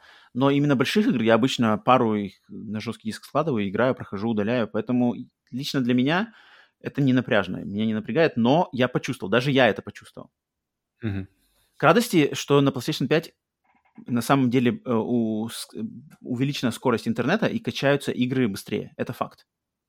Это модем, получается? Скорость модема или чего? Я не знаю, кстати. Я не знаю, что они там поменяли, Wi-Fi, модем или что такое, но они точно качаются быстрее. RAM. Да. По проводу или по Wi-Fi подключена PlayStation? У меня Wi-Fi. Ага, окей. Я вообще, кстати, по проводу никогда давным-давно ничего не подключал. Хотя я знаю, конечно, что по проводу все быстрее и лучше, но у меня... По проводу это как раз-таки PlayStation, то есть... Не знаю, не скажу, как бы я никогда не могу сравнить как с ним без него, но вот так вот. Потому что и хочется, чтобы если онлайн играешь, чтобы была стабильность. Так что, я думаю, много людей, которым нужно увеличить жесткий диск, хотя бы даже из тех же Call of Duty каких-нибудь. Я так понимаю, вот эти игры типа Call of Duty, там, не знаю, Destiny какие-то огромные, которые постоянно еще... Да, которые патч за патч добавляют там 15-20 гигабайт, то это да. Так что, наконец-то... Кстати, вот этот мне момент интересен. Sony же специально, они сказали, что PlayStation 5 жесткий диск же там впаян прямо куда-то там на плату. Ты имеешь в виду сама память? Да, сам жесткий диск, вот этот, который... Да, 667, вот этот, который. Он впаян куда-то там прямо на плату, и из-за этого достигается там какая-то суперскорость передачи данных. И вот мне интересно, ну ладно, а если игра установлена на вот этот диск, который в этом слоте, то там... Ну, они говорили, что то же самое. То, что они говорили, что типа мы на вот как раз на где Серни мурлыкал под всякие типа PDF-презентации, ага. И там он рассказывал, что вот как раз там он рассказал про 3D-звук, это Tempest Engine, ага. про все. И, по-моему, там же он и говорил, что скорость будет... То есть мы скажем, какие именно модели подходят, и их скорость будет сопоставима скоростью памяти, которая встроена. Поэтому, я думаю, тут особо переживать не стоит, тем более ребята нагоняют. Мы тут только недавно думали, что вау, PlayStation 5 наконец-то уберет всякие вот проблемы в передаче данных, где мощный процессор не мог говорить с мощной видеокартой, и теперь это все стало как-то ближе и больше. Поток данных можно переводить. И потом, а на компьютере это все еще далеко, потом раз, и уже сейчас на компьютере это все становится тоже доступным для людей. Поэтому... Не, я думаю, проблем с передачей вообще быть не должно. Потому что все-таки так летит вперед, но только держись. Ratchet & Clank не будет подгружаться, когда играешь со слота. Ну, если поставишь на жесткий, и если слот будет активирован, то все нормально. Только так, если... Но я думаю, те, кому надо, очень рады и ждут. Я как бы спокоен к этому. Не знаю, если докупать там какие-то жесткие... Я никогда, кстати, не докупал, не увеличивал размер памяти у своих консолей. Да, с дефолта та же самая идея. Ну, да. Посмотрим, знаешь, может придется. Может что-нибудь видеть, и все, ребята, надо. Вот это вот сейчас надо. Может быть, но не для следующей игры, про которую я буду говорить. Так как отец серии Final Fantasy Хиронобу Сакагучи и его компания Mistwalker представили трейлер и подробности своей новой игры Fantasian. Как несложно догадаться, это будет JRPG, но выйдет она изначально только в сервисе Apple Arcade для устройств компании Apple в 2021 году. Кроме Сакагучи, к созданию игры причастен легендарный композитор Нобуо Уэмацу, чья музыка точно идеально подойдет к истории о вселенной с нарушенным балансом порядка и хаоса, и герое, потерявшим воспоминания, но готовым сыграть решающую роль в судьбе этого мира. А он, ну, теперь-то на 102%. Так. Ну что, горит уже? Ты смотрел трейлер? Подожди, нет, это я не смотрел. Вот, ты, кстати, посмотри, она выглядит очень приятно на самом деле. Фишка в чем? Игру они сделали по... То есть у них, я так понял, подход к оформлению вообще... игрового мира, что ли, он был такой же, как в играх на PlayStation 1, когда вот задник, да, отрендеренный задник, и по нему ходят трехмерные фигурки. Как Final Fantasy 7 все такое. Но что они сделали для этой игры? Они вот эти отрендеренные задники делали не на компьютере, а они их делали вручную, как диорамы. Миниатюры, понял. Да, они делали миниатюрные вот эти уровни, и их как-то сканировали в игру, а потом фигурки добавляли уже на сканы вот этих вот миниатюрных вручную. И поэтому в игре это выглядит очень, очень приятно. По трейлеру мне нравится, как она выглядит визуально. Там и детализация, и то, что оно... То есть персонаж бежит, и камера меняет положение, и кажется, что вот как бы задник переезжает, так очень приятно. Хороший микс именно старого и нового. Да. И поэтому от нее веет именно супер-супер классическая JRPG, но выглядит она и интересно, и современно. Так как это с Сакагучи, то, я думаю, будет, конечно, все очень-очень-очень классически. То есть тут как бы никаких креативных, там, не знаю, взрывов мозга не ждать. Тут будет, скорее всего, это. Но по трейлеру там, опять же, как все, анимешные персонажи, но такие как бы не вырви глаз анимешные, а такие достаточно сдержанно анимешные. Для анимешных персонажей достаточно сдержанные, да? Да. Плюс летающие корабли, как в Final Fantasy, стандартный пошаговый бой, который, я знаю, ты ненавидишь, но мне это только греет душу, опять-таки, новости, что... Да. И, ну, сюжет непонятно, конечно, что порядок хаоса и герой с потерянными воспоминаниями, это все классика. Сколько раз мы уже восстанавливали порядок хаоса? Да, но вот когда это Хиронобу Сакагучи предлагает делать, то это... Когда это снова предлагает Хиронобу Сакагучи делать... Я, по крайней мере, могу довериться. Но, в принципе, Сакагучи же, на самом деле, он... Final Fantasy, да, он создатель вообще сериала, он руководитель был именно с 1 по 5 части, то есть к самым таким самым-самым-самым, это 6, 7, 8, он уже был как продюсер и что-то такое, а вот именно как бы полный руководитель, он был с 1 по 5, а потом последняя игра у него была, такая серьезная игра у него была на Wii, называлась Last Story, который он любит называть, я так понимаю, Final Fantasy Last Story. Он любит в таком ключе называть, но она что-то не, не очень хорошо себя показала на Wii. Она была эксклюзивом Wii, и как-то что-то я помню, ее там как раз к ней придрали за то, что она слишком какая-то, слишком она стандартная, слишком классическая, слишком в плане сюжета и т.д. Ну, как-то так она была, так не очень хорошо воспринята. Здесь же мне не знаю... Ну вот видишь то, что она выходит Apple Arcade? Mm-hmm. Конечно, я не знаю, куда она потом пойдет с этого дальше, какое у нее будущее, отдаст ли Apple куда-то, потому что я бы хотел, конечно, такое увидеть где-то еще. Apple Arcade являются какие-то совсем крутые игры, которые пока что... Ну, вот, главный пример у меня это Sky от как раз-таки создателя Journey. Mm-hmm. Я поиграл немножко, и мне понравилось, но, блин, я почему-то не могу серьезно сесть и играть на телефоне. Это какой-то мой внутренний какой-то у меня баланс. У меня тоже такой.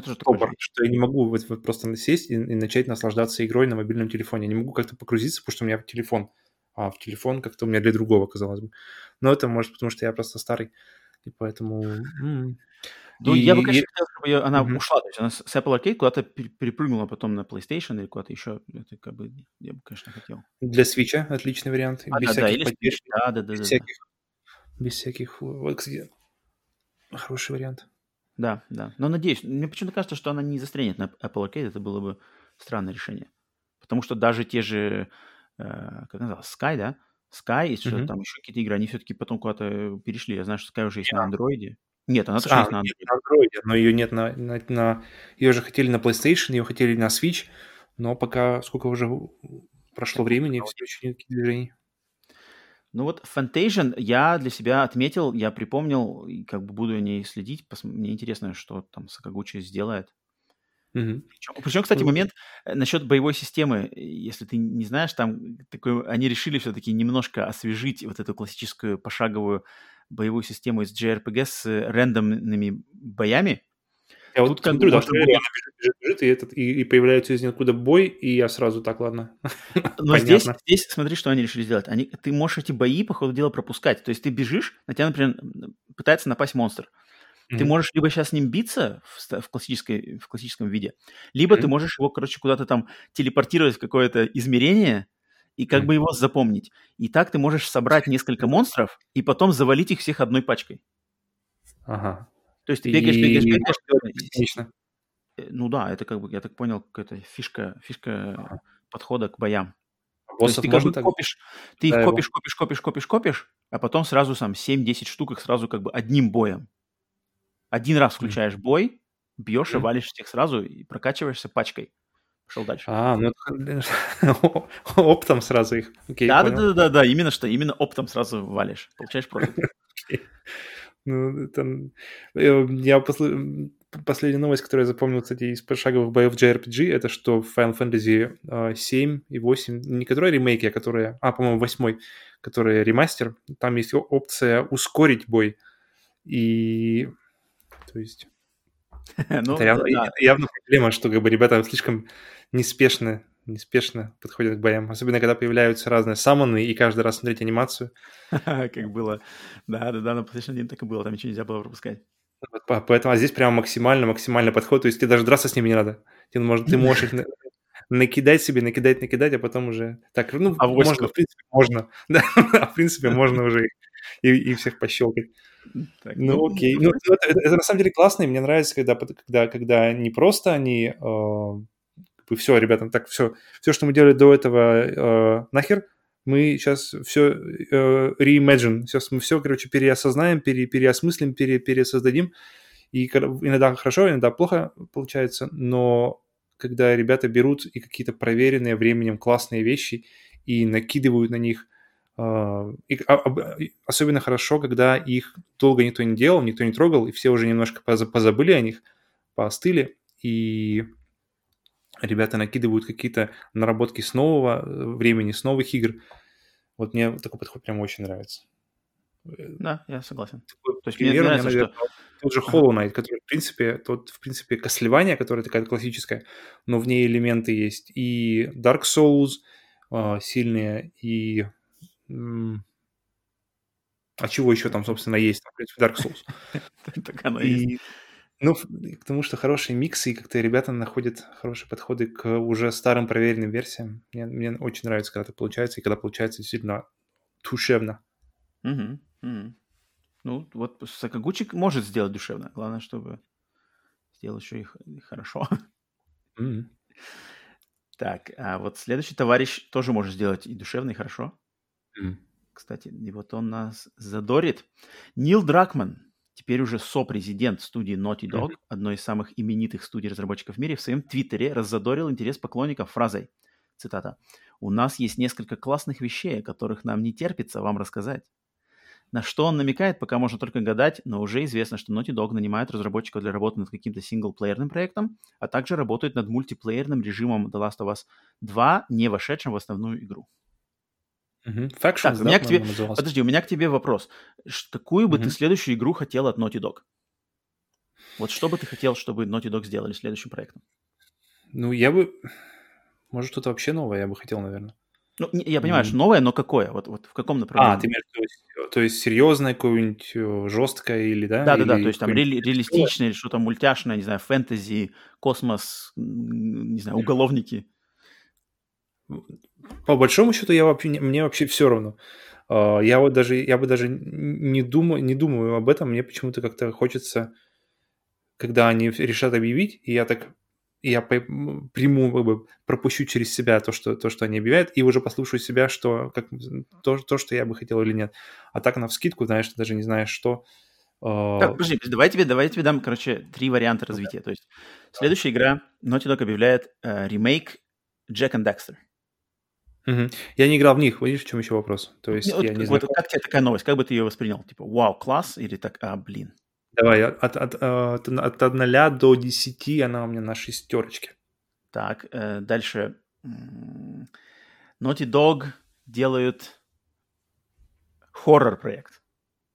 Хотя подожди, Last of Us это уже хоррор тут. Не-не-не, пас, не будем больше хоррором. Naughty Dog делают гонки. Вау. Только гонки или там что-то еще будет?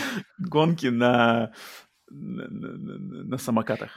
Или гонки, или как когда спортивные игры начали закидывать сюжетные всякие штуки, сюжетные режимы. Когда играешь в NBA какой-нибудь 2К что-нибудь и проходишь по сюжету. И, блин, если бы они сделали какой-нибудь сюжетный... Гонки с сюжетом. Сюжетные гонки, блин, с крутым геймплеем, чё бы нет. Ну Naughty Dog делали гонки, у них была Jack X. О, тем более. Так что боевые гонки они умеют. Боевые гонки еще с какой-нибудь сюжетной штукой. Блин, ну-ка, сколько? У меня это 7,5, где-то так. Так, если это Naughty Dog делают фантастический экшен. Третьего лица. Полный sci-fi. Типа... Роботы, андроиды, космос, космические корабли. Ну, это, наверное, 8. Ага, понятно. Ну, так все понятно. Куда ты хочешь, чтобы двигались Naughty Dog? Надо просто спросить, оказывается, и все рассказали.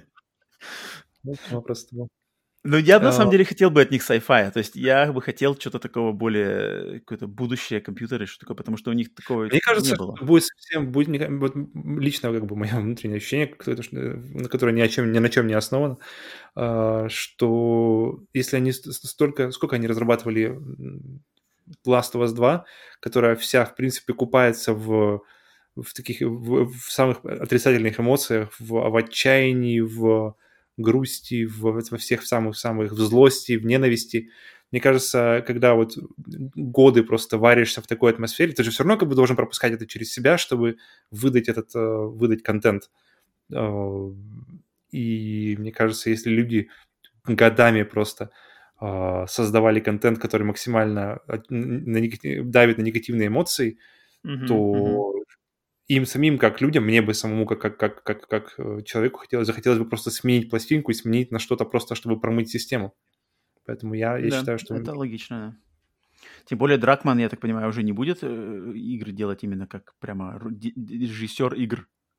А вот, кстати, фиг знает. Он же говорил, что вроде как хочет, типа, остаться в деле, но что это значит, непонятно. Но, а что ты думаешь? Я чувствую, что... Следующее, что от Naughty Dog мы услышим, это будет версия Last of Us 2 для PlayStation 5, которая будет вместе с этим мультиплеером. А, думаешь, вместе? Ну, кстати, да. То есть как-то, может быть, либо одним пэком, либо их выпустят как бы параллельно, но вот что будет версия для PlayStation 5 Last of Us 2, это я уверен стопудово, потому что был ремастер первый, и тут... Ну-ка, думаешь, если для четвертой, то ты бесплатно получишь апгрейд или платно? Если это эксклюзив Sony. Бесплатно. Okay. Бесплатно, потому что она и продалась дофига, и как бы тут такое больше, как дело принципа. Как относишься к сюжетным DLC для второй части? И куда там еще-то? Там половину игры надо было делать DLC.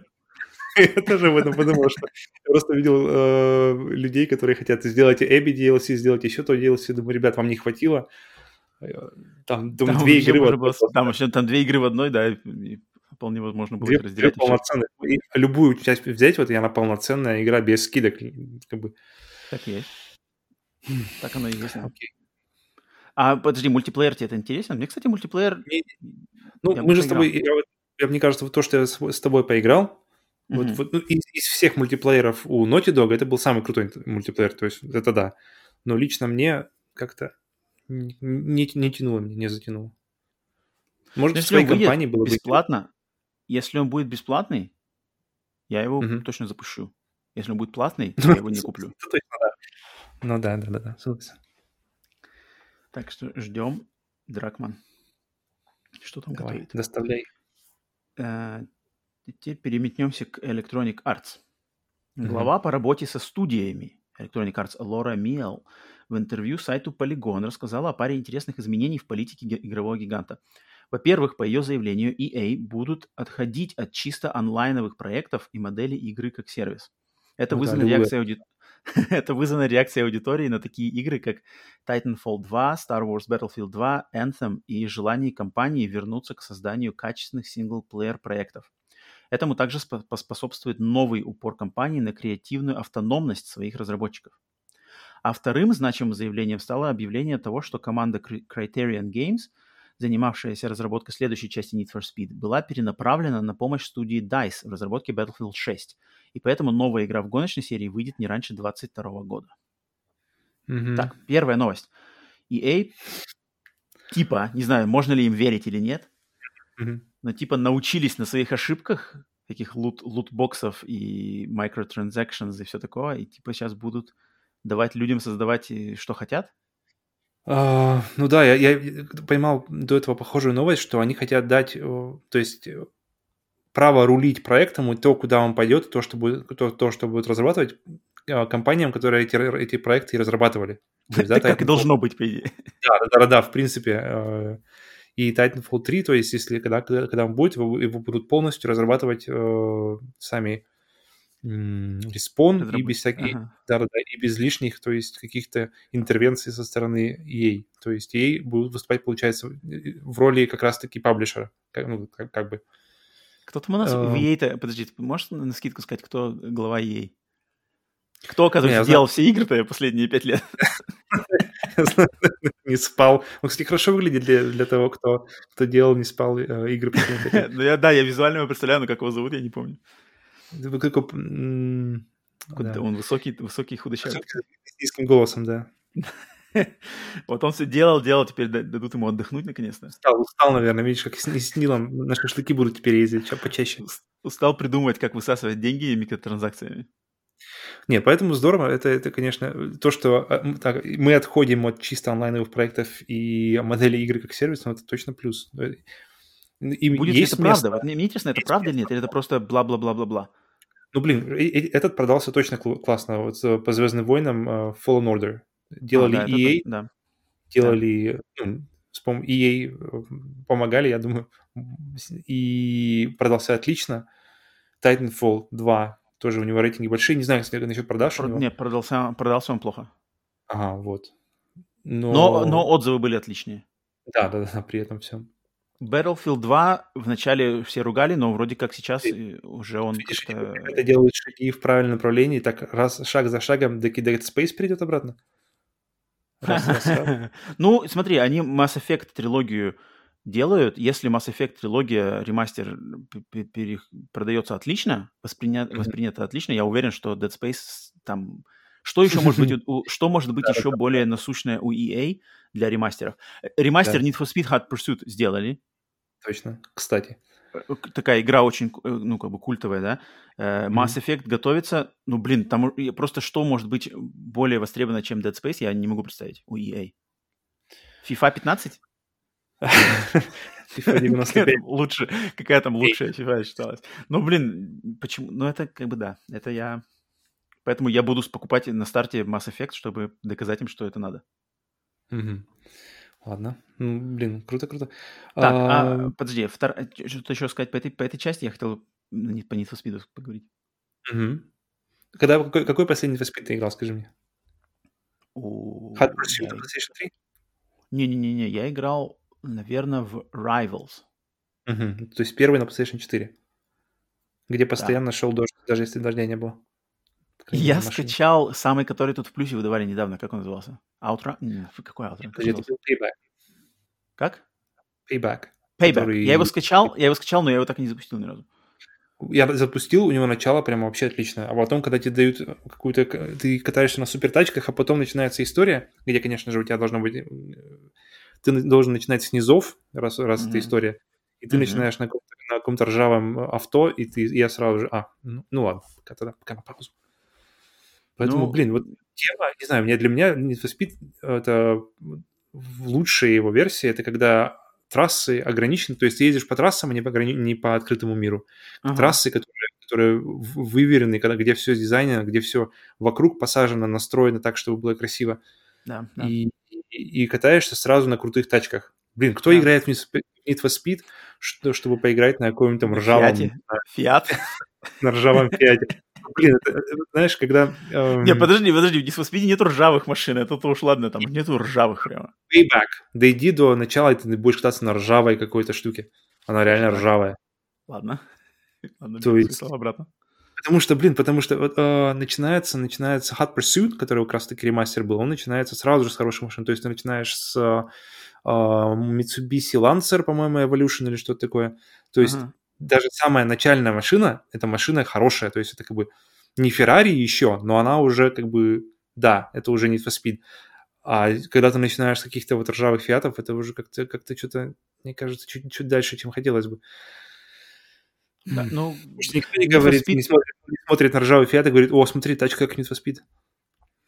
Ремастер Hot Pursuit, я бы, кстати, даже не отказался бы сейчас взять. Именно на PlayStation 5, потому что он там 60 кадров в секунду в 4К. Ну, в общем, он классный, потому что я помню его из PlayStation 3, там как раз вот именно классический Need for Speed. Да, со всеми лучшими наработками Burnout еще до кучи. Да. И там нету никаких вроде прокачек даже, никаких апгрейдов, ничего нету, да, вроде? Там что-то очень... Если есть, то они очень простые. Там мне все время нравилось. Я просто со второй части помню рассказы о машинах. Ты помнишь, когда выбираешь машину во второй части Need for Speed, ты еще смотришь небольшой ролик, небольшую видеонарезку такую, которую они сняли, используя настоящую тачку. То есть смотришь... Да, помню. Музычку еще под такую драйвовую. И здесь очень похожую тему они взяли именно в Hot Pursuit. Ага. Когда ты выбираешь тачку, приятный женский голос, приятного... тембра голоса такого низкого, рассказывает тебе очень-очень-очень дельно, очень рассказывает тебе об этой машине, что в ней крутого, что вообще за машина, и рассказ достаточно короткий, то есть ты послушал, зарядился информацией, что да, вот эта машина, и все, и поехал на трассу. И оно быстро, ты сразу все по делу, ты никакого вот этого вот мертвого воздуха нет, ты сразу же прыгаешь в машину, выбираешь цвет, погнали. И... Как-то вот так должно быть. Ремастер стоит 30-ку, я бы по какой-нибудь скидочке потом, наверное, даже... Он постоянно, он уже на сейле был, так что он будет подловить. А вот новая часть, новую часть отложили, чтобы выпустить Battlefield 6, по-моему, это нормально. Я, если мне выбирать, что бы сейчас вышло, новый Need for Speed или Battlefield 6, мне интереснее Battlefield 6 посмотреть, что там будет. Battlefield, как у тебя история? Ты как играл? Не играл вообще? И у меня к Battlefield подходит такой же, как... Да? Получается, каждый новый Call of Duty выходит, ты берешь и проходишь, как фильм получается. Battlefield. Battlefield у меня точно такой же подход, но Battlefield так он выходит реже, и как-то он не такой не такой зубодробильно крутой, как Call of Duty, поэтому у меня подход такой же, как Call of Duty, то есть я играю только в кампанию, но как бы ожидания немножко поменьше, чем от Call of Duty, потому что просто не было таких Battlefield'ов супер прямо крутых по кампании. Что...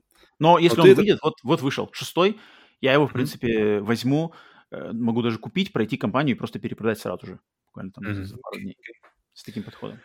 У меня почему-то для меня единственная серия, где я играю в онлайн только, начиная где-то с третьей части или с четвертой. То есть я запускаю, как бы, и почему-то никогда не добираюсь до сюжета. А именно запускаю большая карта, куча техники, куча людей, и это реально какая-то лучшая атмосфера войны с лучшим звуком, кстати, который лично я слышал. И то же самое касается, кстати, и всех «Звездных войн», тоже у них тоже отличный звук. DICE, короче, ребята в DICE точно знают что-то о звуке, чего не знают многие другие. Забавно. Ну, прикольно.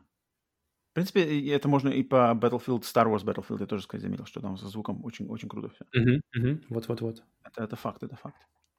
Ну, ладно, посмотрим. В принципе, могут с Need for Speed могут и не торопиться. Я бы мог бы и без Need for Speed еще пару лет спокойно прожать, а потом, чтобы он вернулся как-нибудь громко.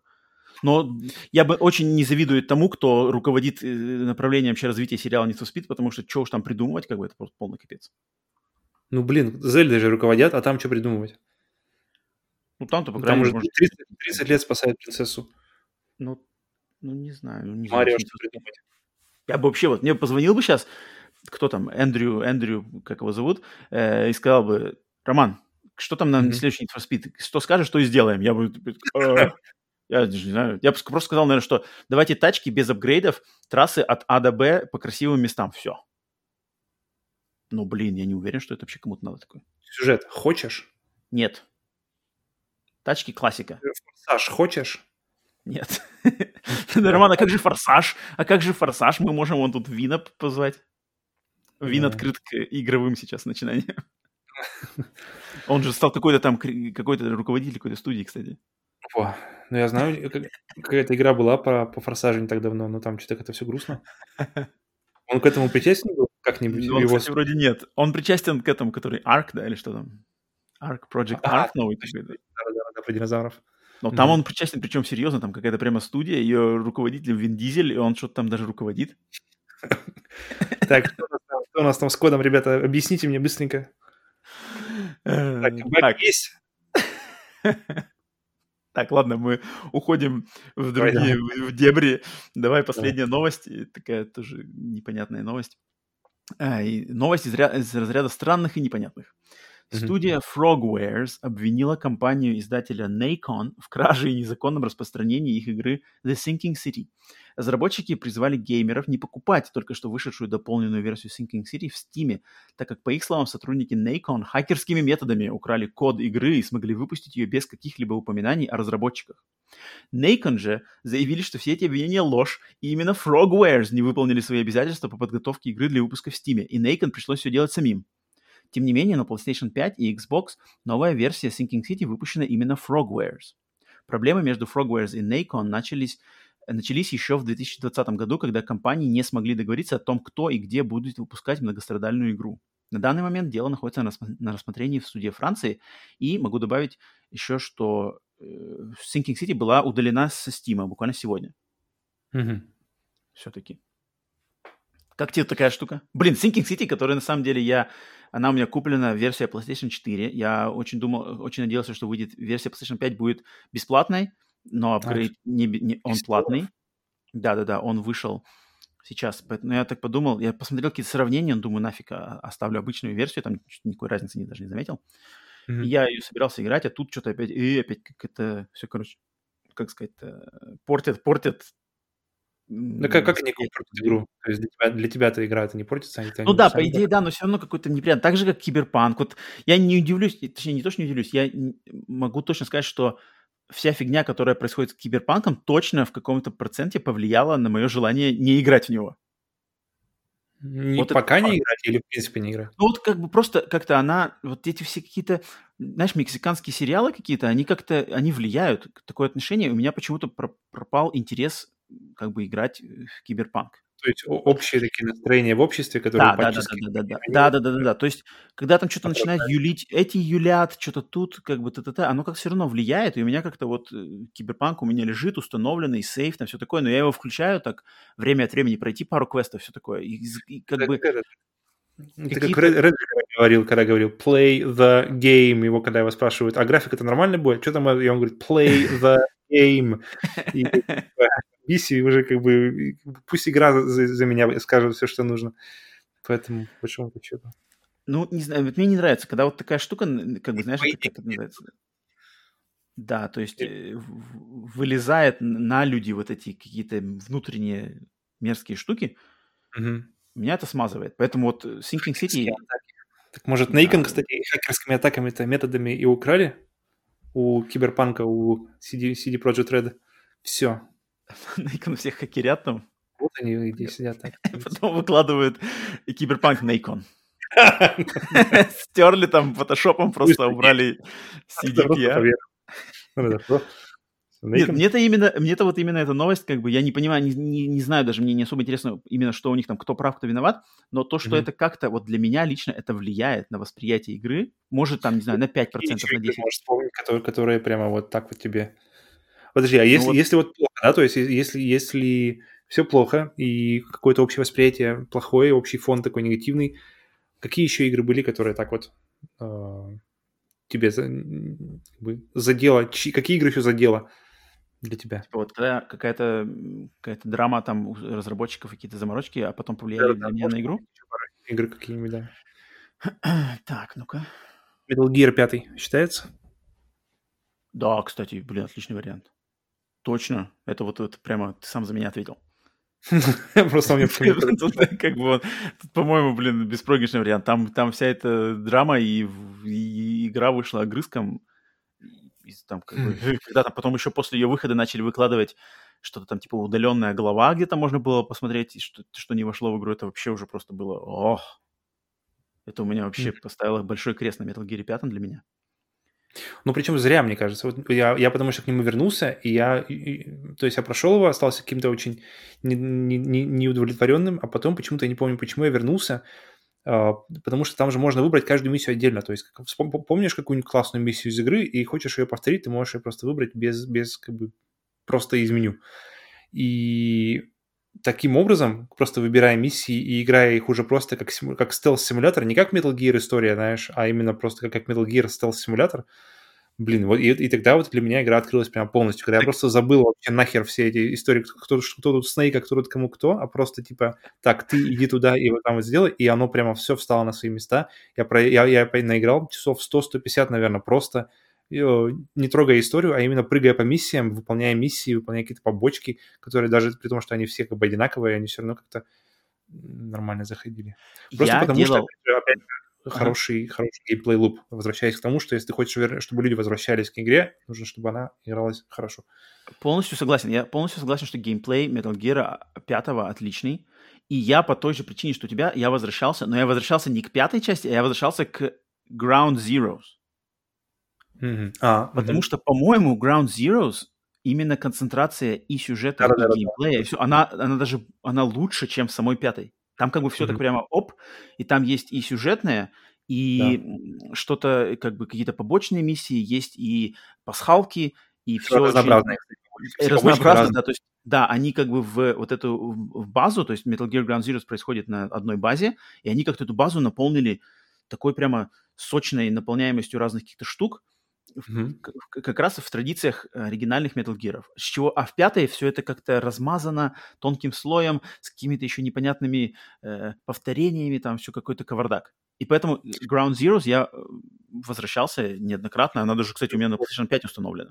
Но опять же, вот и как раз-таки, когда ты играешь пятый, как бы этот Phantom Pain как Ground Zeroes, когда ты просто запускаешь миссию и идешь внутри этой миссии, не бродя по всему Афганистану там, или Африке, а именно вот держишь себя в рамках этой миссии, тогда она как-то хорошо очень... Тогда вот для меня лично она прямо открылась. Опять же. А есть какие игры, в смысле, если у тебя вот так вот негативный, так сильно влияет на твое восприятие, позитивный какой-нибудь хайп как-нибудь влияет на него? Позитивный хайп — это... от игры. Ну, то есть, если все игру ненавидят, все ее хуями обкидывают, и как бы у тебя общий фон от нее негативный. Ну, то есть ты не можешь не реагировать на общее настроение. Если у игры мощнейший позитивный хайп, как на тебя это реагирует? То есть добавляет? То есть если негативный отнимает, позитивный добавляет к игре? Ну, скорее да, чем нет. Но тут надо тоже смотреть, откуда он идет, откуда это идет хайп, от какого контингента, не знаю, как он еще подается, потому что хайп тоже как бы разный бывает. Иногда он какой-то совершенно необъяснимый хайп, раскрученный какими-то искусственными там методами, а потом, кстати, Киберпанк, мне кажется, вот тоже хороший пример того, что там нахайпили-то, там перехайпили-то только так вообще. Его очень долго еще так мариновали. Долго и мощно, и вообще только так. И там на выходе-то, конечно, там очень сложно было бы, что, ну, как бы соответствовать тому, что они наобещали. Mm-hmm. Так что даже не... Ну, скорее всего, да, конечно, так как ты как бы крутишься в этой, в среде социальных social media, то ты как бы в любом случае как-то попадаешь под него, и там грамотный трейлер, не знаю, какой-нибудь грамотный обзор, грамотная фраза в любом случае может подтолкнуть тебя на, как минимум, заценить эту игру, что-то такое попробование. Mm-hmm. Но это надо очень осторожно. И вообще хайпу доверять не стоит, это древние слова. Но хайп заканчивается. Don't believe the hype. Говоря словами классики. Don't believe the hype. Говоря словами классики, don't believe the hype. И тогда точно будешь, скорее всего, не разочаруешься. Больше вариантов. Ну и хайп вообще, в принципе, заканчивается, когда ты начинаешь играть. То есть ты начинаешь играть, и хайп, он... Сразу тебя рожей окунают в реальность. Он схлёстывается в лицо с тем, как есть. И тут уже как бы вопрос, как они соответствуют друг другу. Так и есть. Ну что тогда? Ну что ж, но Sinking City я в любом случае вернусь. И к радости ее не удаляют из PlayStation 4. Она не пропадает из списка загрузок. В эту игру я точно когда-нибудь поиграю, но я недавно прошел Moons of Madness, так что Лавкрафта у меня получил. Не, я не пошел, но я как бы получил дозу Лавкрафта, поэтому сейчас можно передохнуть полгодика, если не больше, и потом снова вернуться за Лавкрафтом. Может быть, к Sinking City, а может, к чему-то еще. Так, и все, на этом новости кончились. Кстати, нет, еще осталась чуть-чуть небольшая новость, которую я не внес сюда в основной список, потому что я не знаю, что с ней делать, видел ты или нет. Это то, что в сеть вылетел трейлер Elden Ring. С какими-то... Я видел, что кто-то там снял... Да-да-да, что его кто-то просто на камеру снял с экрана компа трейлер. Ты смотрел его, нет? Я его посмотрел так бегло. Не то, что я не хотел себя спойлить, просто он в таком поганом качестве, что как бы его и... Там ничего не понятно, там бывает. Да, я тоже глянул. Окей, посмотрел. Ну, там, ну, как бы... На первый взгляд мне показался, как это чистой воды Souls, просто Souls, как будто переименовали Souls. Это плюс. Ну, это плюс, да, на самом деле. Не минус. Уж знаешь, уж у кого есть право сделать Souls игру, так этого точно вот у ребят. Если кого... Точно не стоит упрекать в плагиате. Да. Ну, если учитывать на самом деле Секиро, которая тоже Souls, казалось бы, да? Но там достаточно нового, чтобы не чувствовать себя... То есть ребята, которые сделали формулу, они... Секиро для меня доказывает, что ребята, которые сделали формулу, знают, в чем секрет формулы. И что они знают, как эту формулу улучшить. И как с ней, то есть, когда видишь, которые вот эти вот куча игр, которые Souls-like, и видишь, что ребята, и когда ты начинаешь в нее играть, и понимаешь, что ребята как бы что-то, чего-то не уловили во всей этой штуке, чего-то не хватает здесь. И когда играешь в проект от From Software и запускаешь его, и понимаешь, что да, это оно, и ты не можешь почему-то, не можешь объяснить, потому что вроде те ребята тоже сделали очень похоже. В чем как бы разница, что почему здесь цепляет и не отпускает, а почему там ты даже не можешь как бы заставить себя играть. В чем разница? И поэтому, ну, тут как бы... Если это Souls, это неплохо. То есть это как бы, мне кажется, Souls и ожидали здесь просто в открытом мире. Ну, когда официально нам это все покажут и заявят, и с подробностями, да. Мы еще вернемся к этой штуке. И это, я думаю, будет недолго ждать, потому что обычно, когда вываливают ликс, эти утечки, то ребята сразу же спешат показать как бы что на самом деле происходит. Поэтому... Да, так что ждем появления этой новости в официальном качестве в ближайшие недели. А на эту неделю все, с новостями разделались. Сплитскрин подходит к концу. Что вначале рассказали, во что мы играли, так что все, можно сворачивать лавочку. Опять жмем 2 часа. Окей. Ну, почти. Не дожали 10 минут. Есть еще о чем поговорить? Мы еще не попрощались. Для тех, кто еще не уснул, кто бодрствует. Давай тогда, давай. Ну что ж. Значит, всем спасибо за прослушивание. Это вы слушали подкаст «Сплитскрин», наш еженедельный новостной подкаст. По пятницам он выходит, «Сплитскрин», и мы обсуждаем новости за неделю, а по вторникам мы собираемся снова и разговариваем на какие-то разные темы, отдельные от новостей, в подкасте «Сплитскрин бонус». И на следующей неделе мы будем разговаривать о играх, которые можно поиграть со своей второй половинкой. То есть, это как раз будет 9 марта. Да, это будет 9 марта после Дня женщин, но мы же, как сказать, все не, как сказать, мы не против пар других раскладок, так что тут не только для тех, кто не отмечает День женщины, мы тоже не против, а может кто вдвойне отмечает День женщины. Так что всем, кому интересна тема игры, о которых можно поиграть именно в паре с своим любимым человеком, вот мы будем делиться играми, которые для нас являются таковыми. Это в следующий вторник, поэтому, если вам интересно, присоединяйтесь. А также подписывайтесь, ставьте лайки, дизлайки, пишите комментарии, пишите нам на e-mail splitscreenpod@gmail.com. Если у вас есть что сказать, мы обязательно вам ответим. Нам очень интересно послушать мнение людей, которые слушают наш подкаст. Все, с вами был Роман и Павел. До следующей пятницы. Покеда.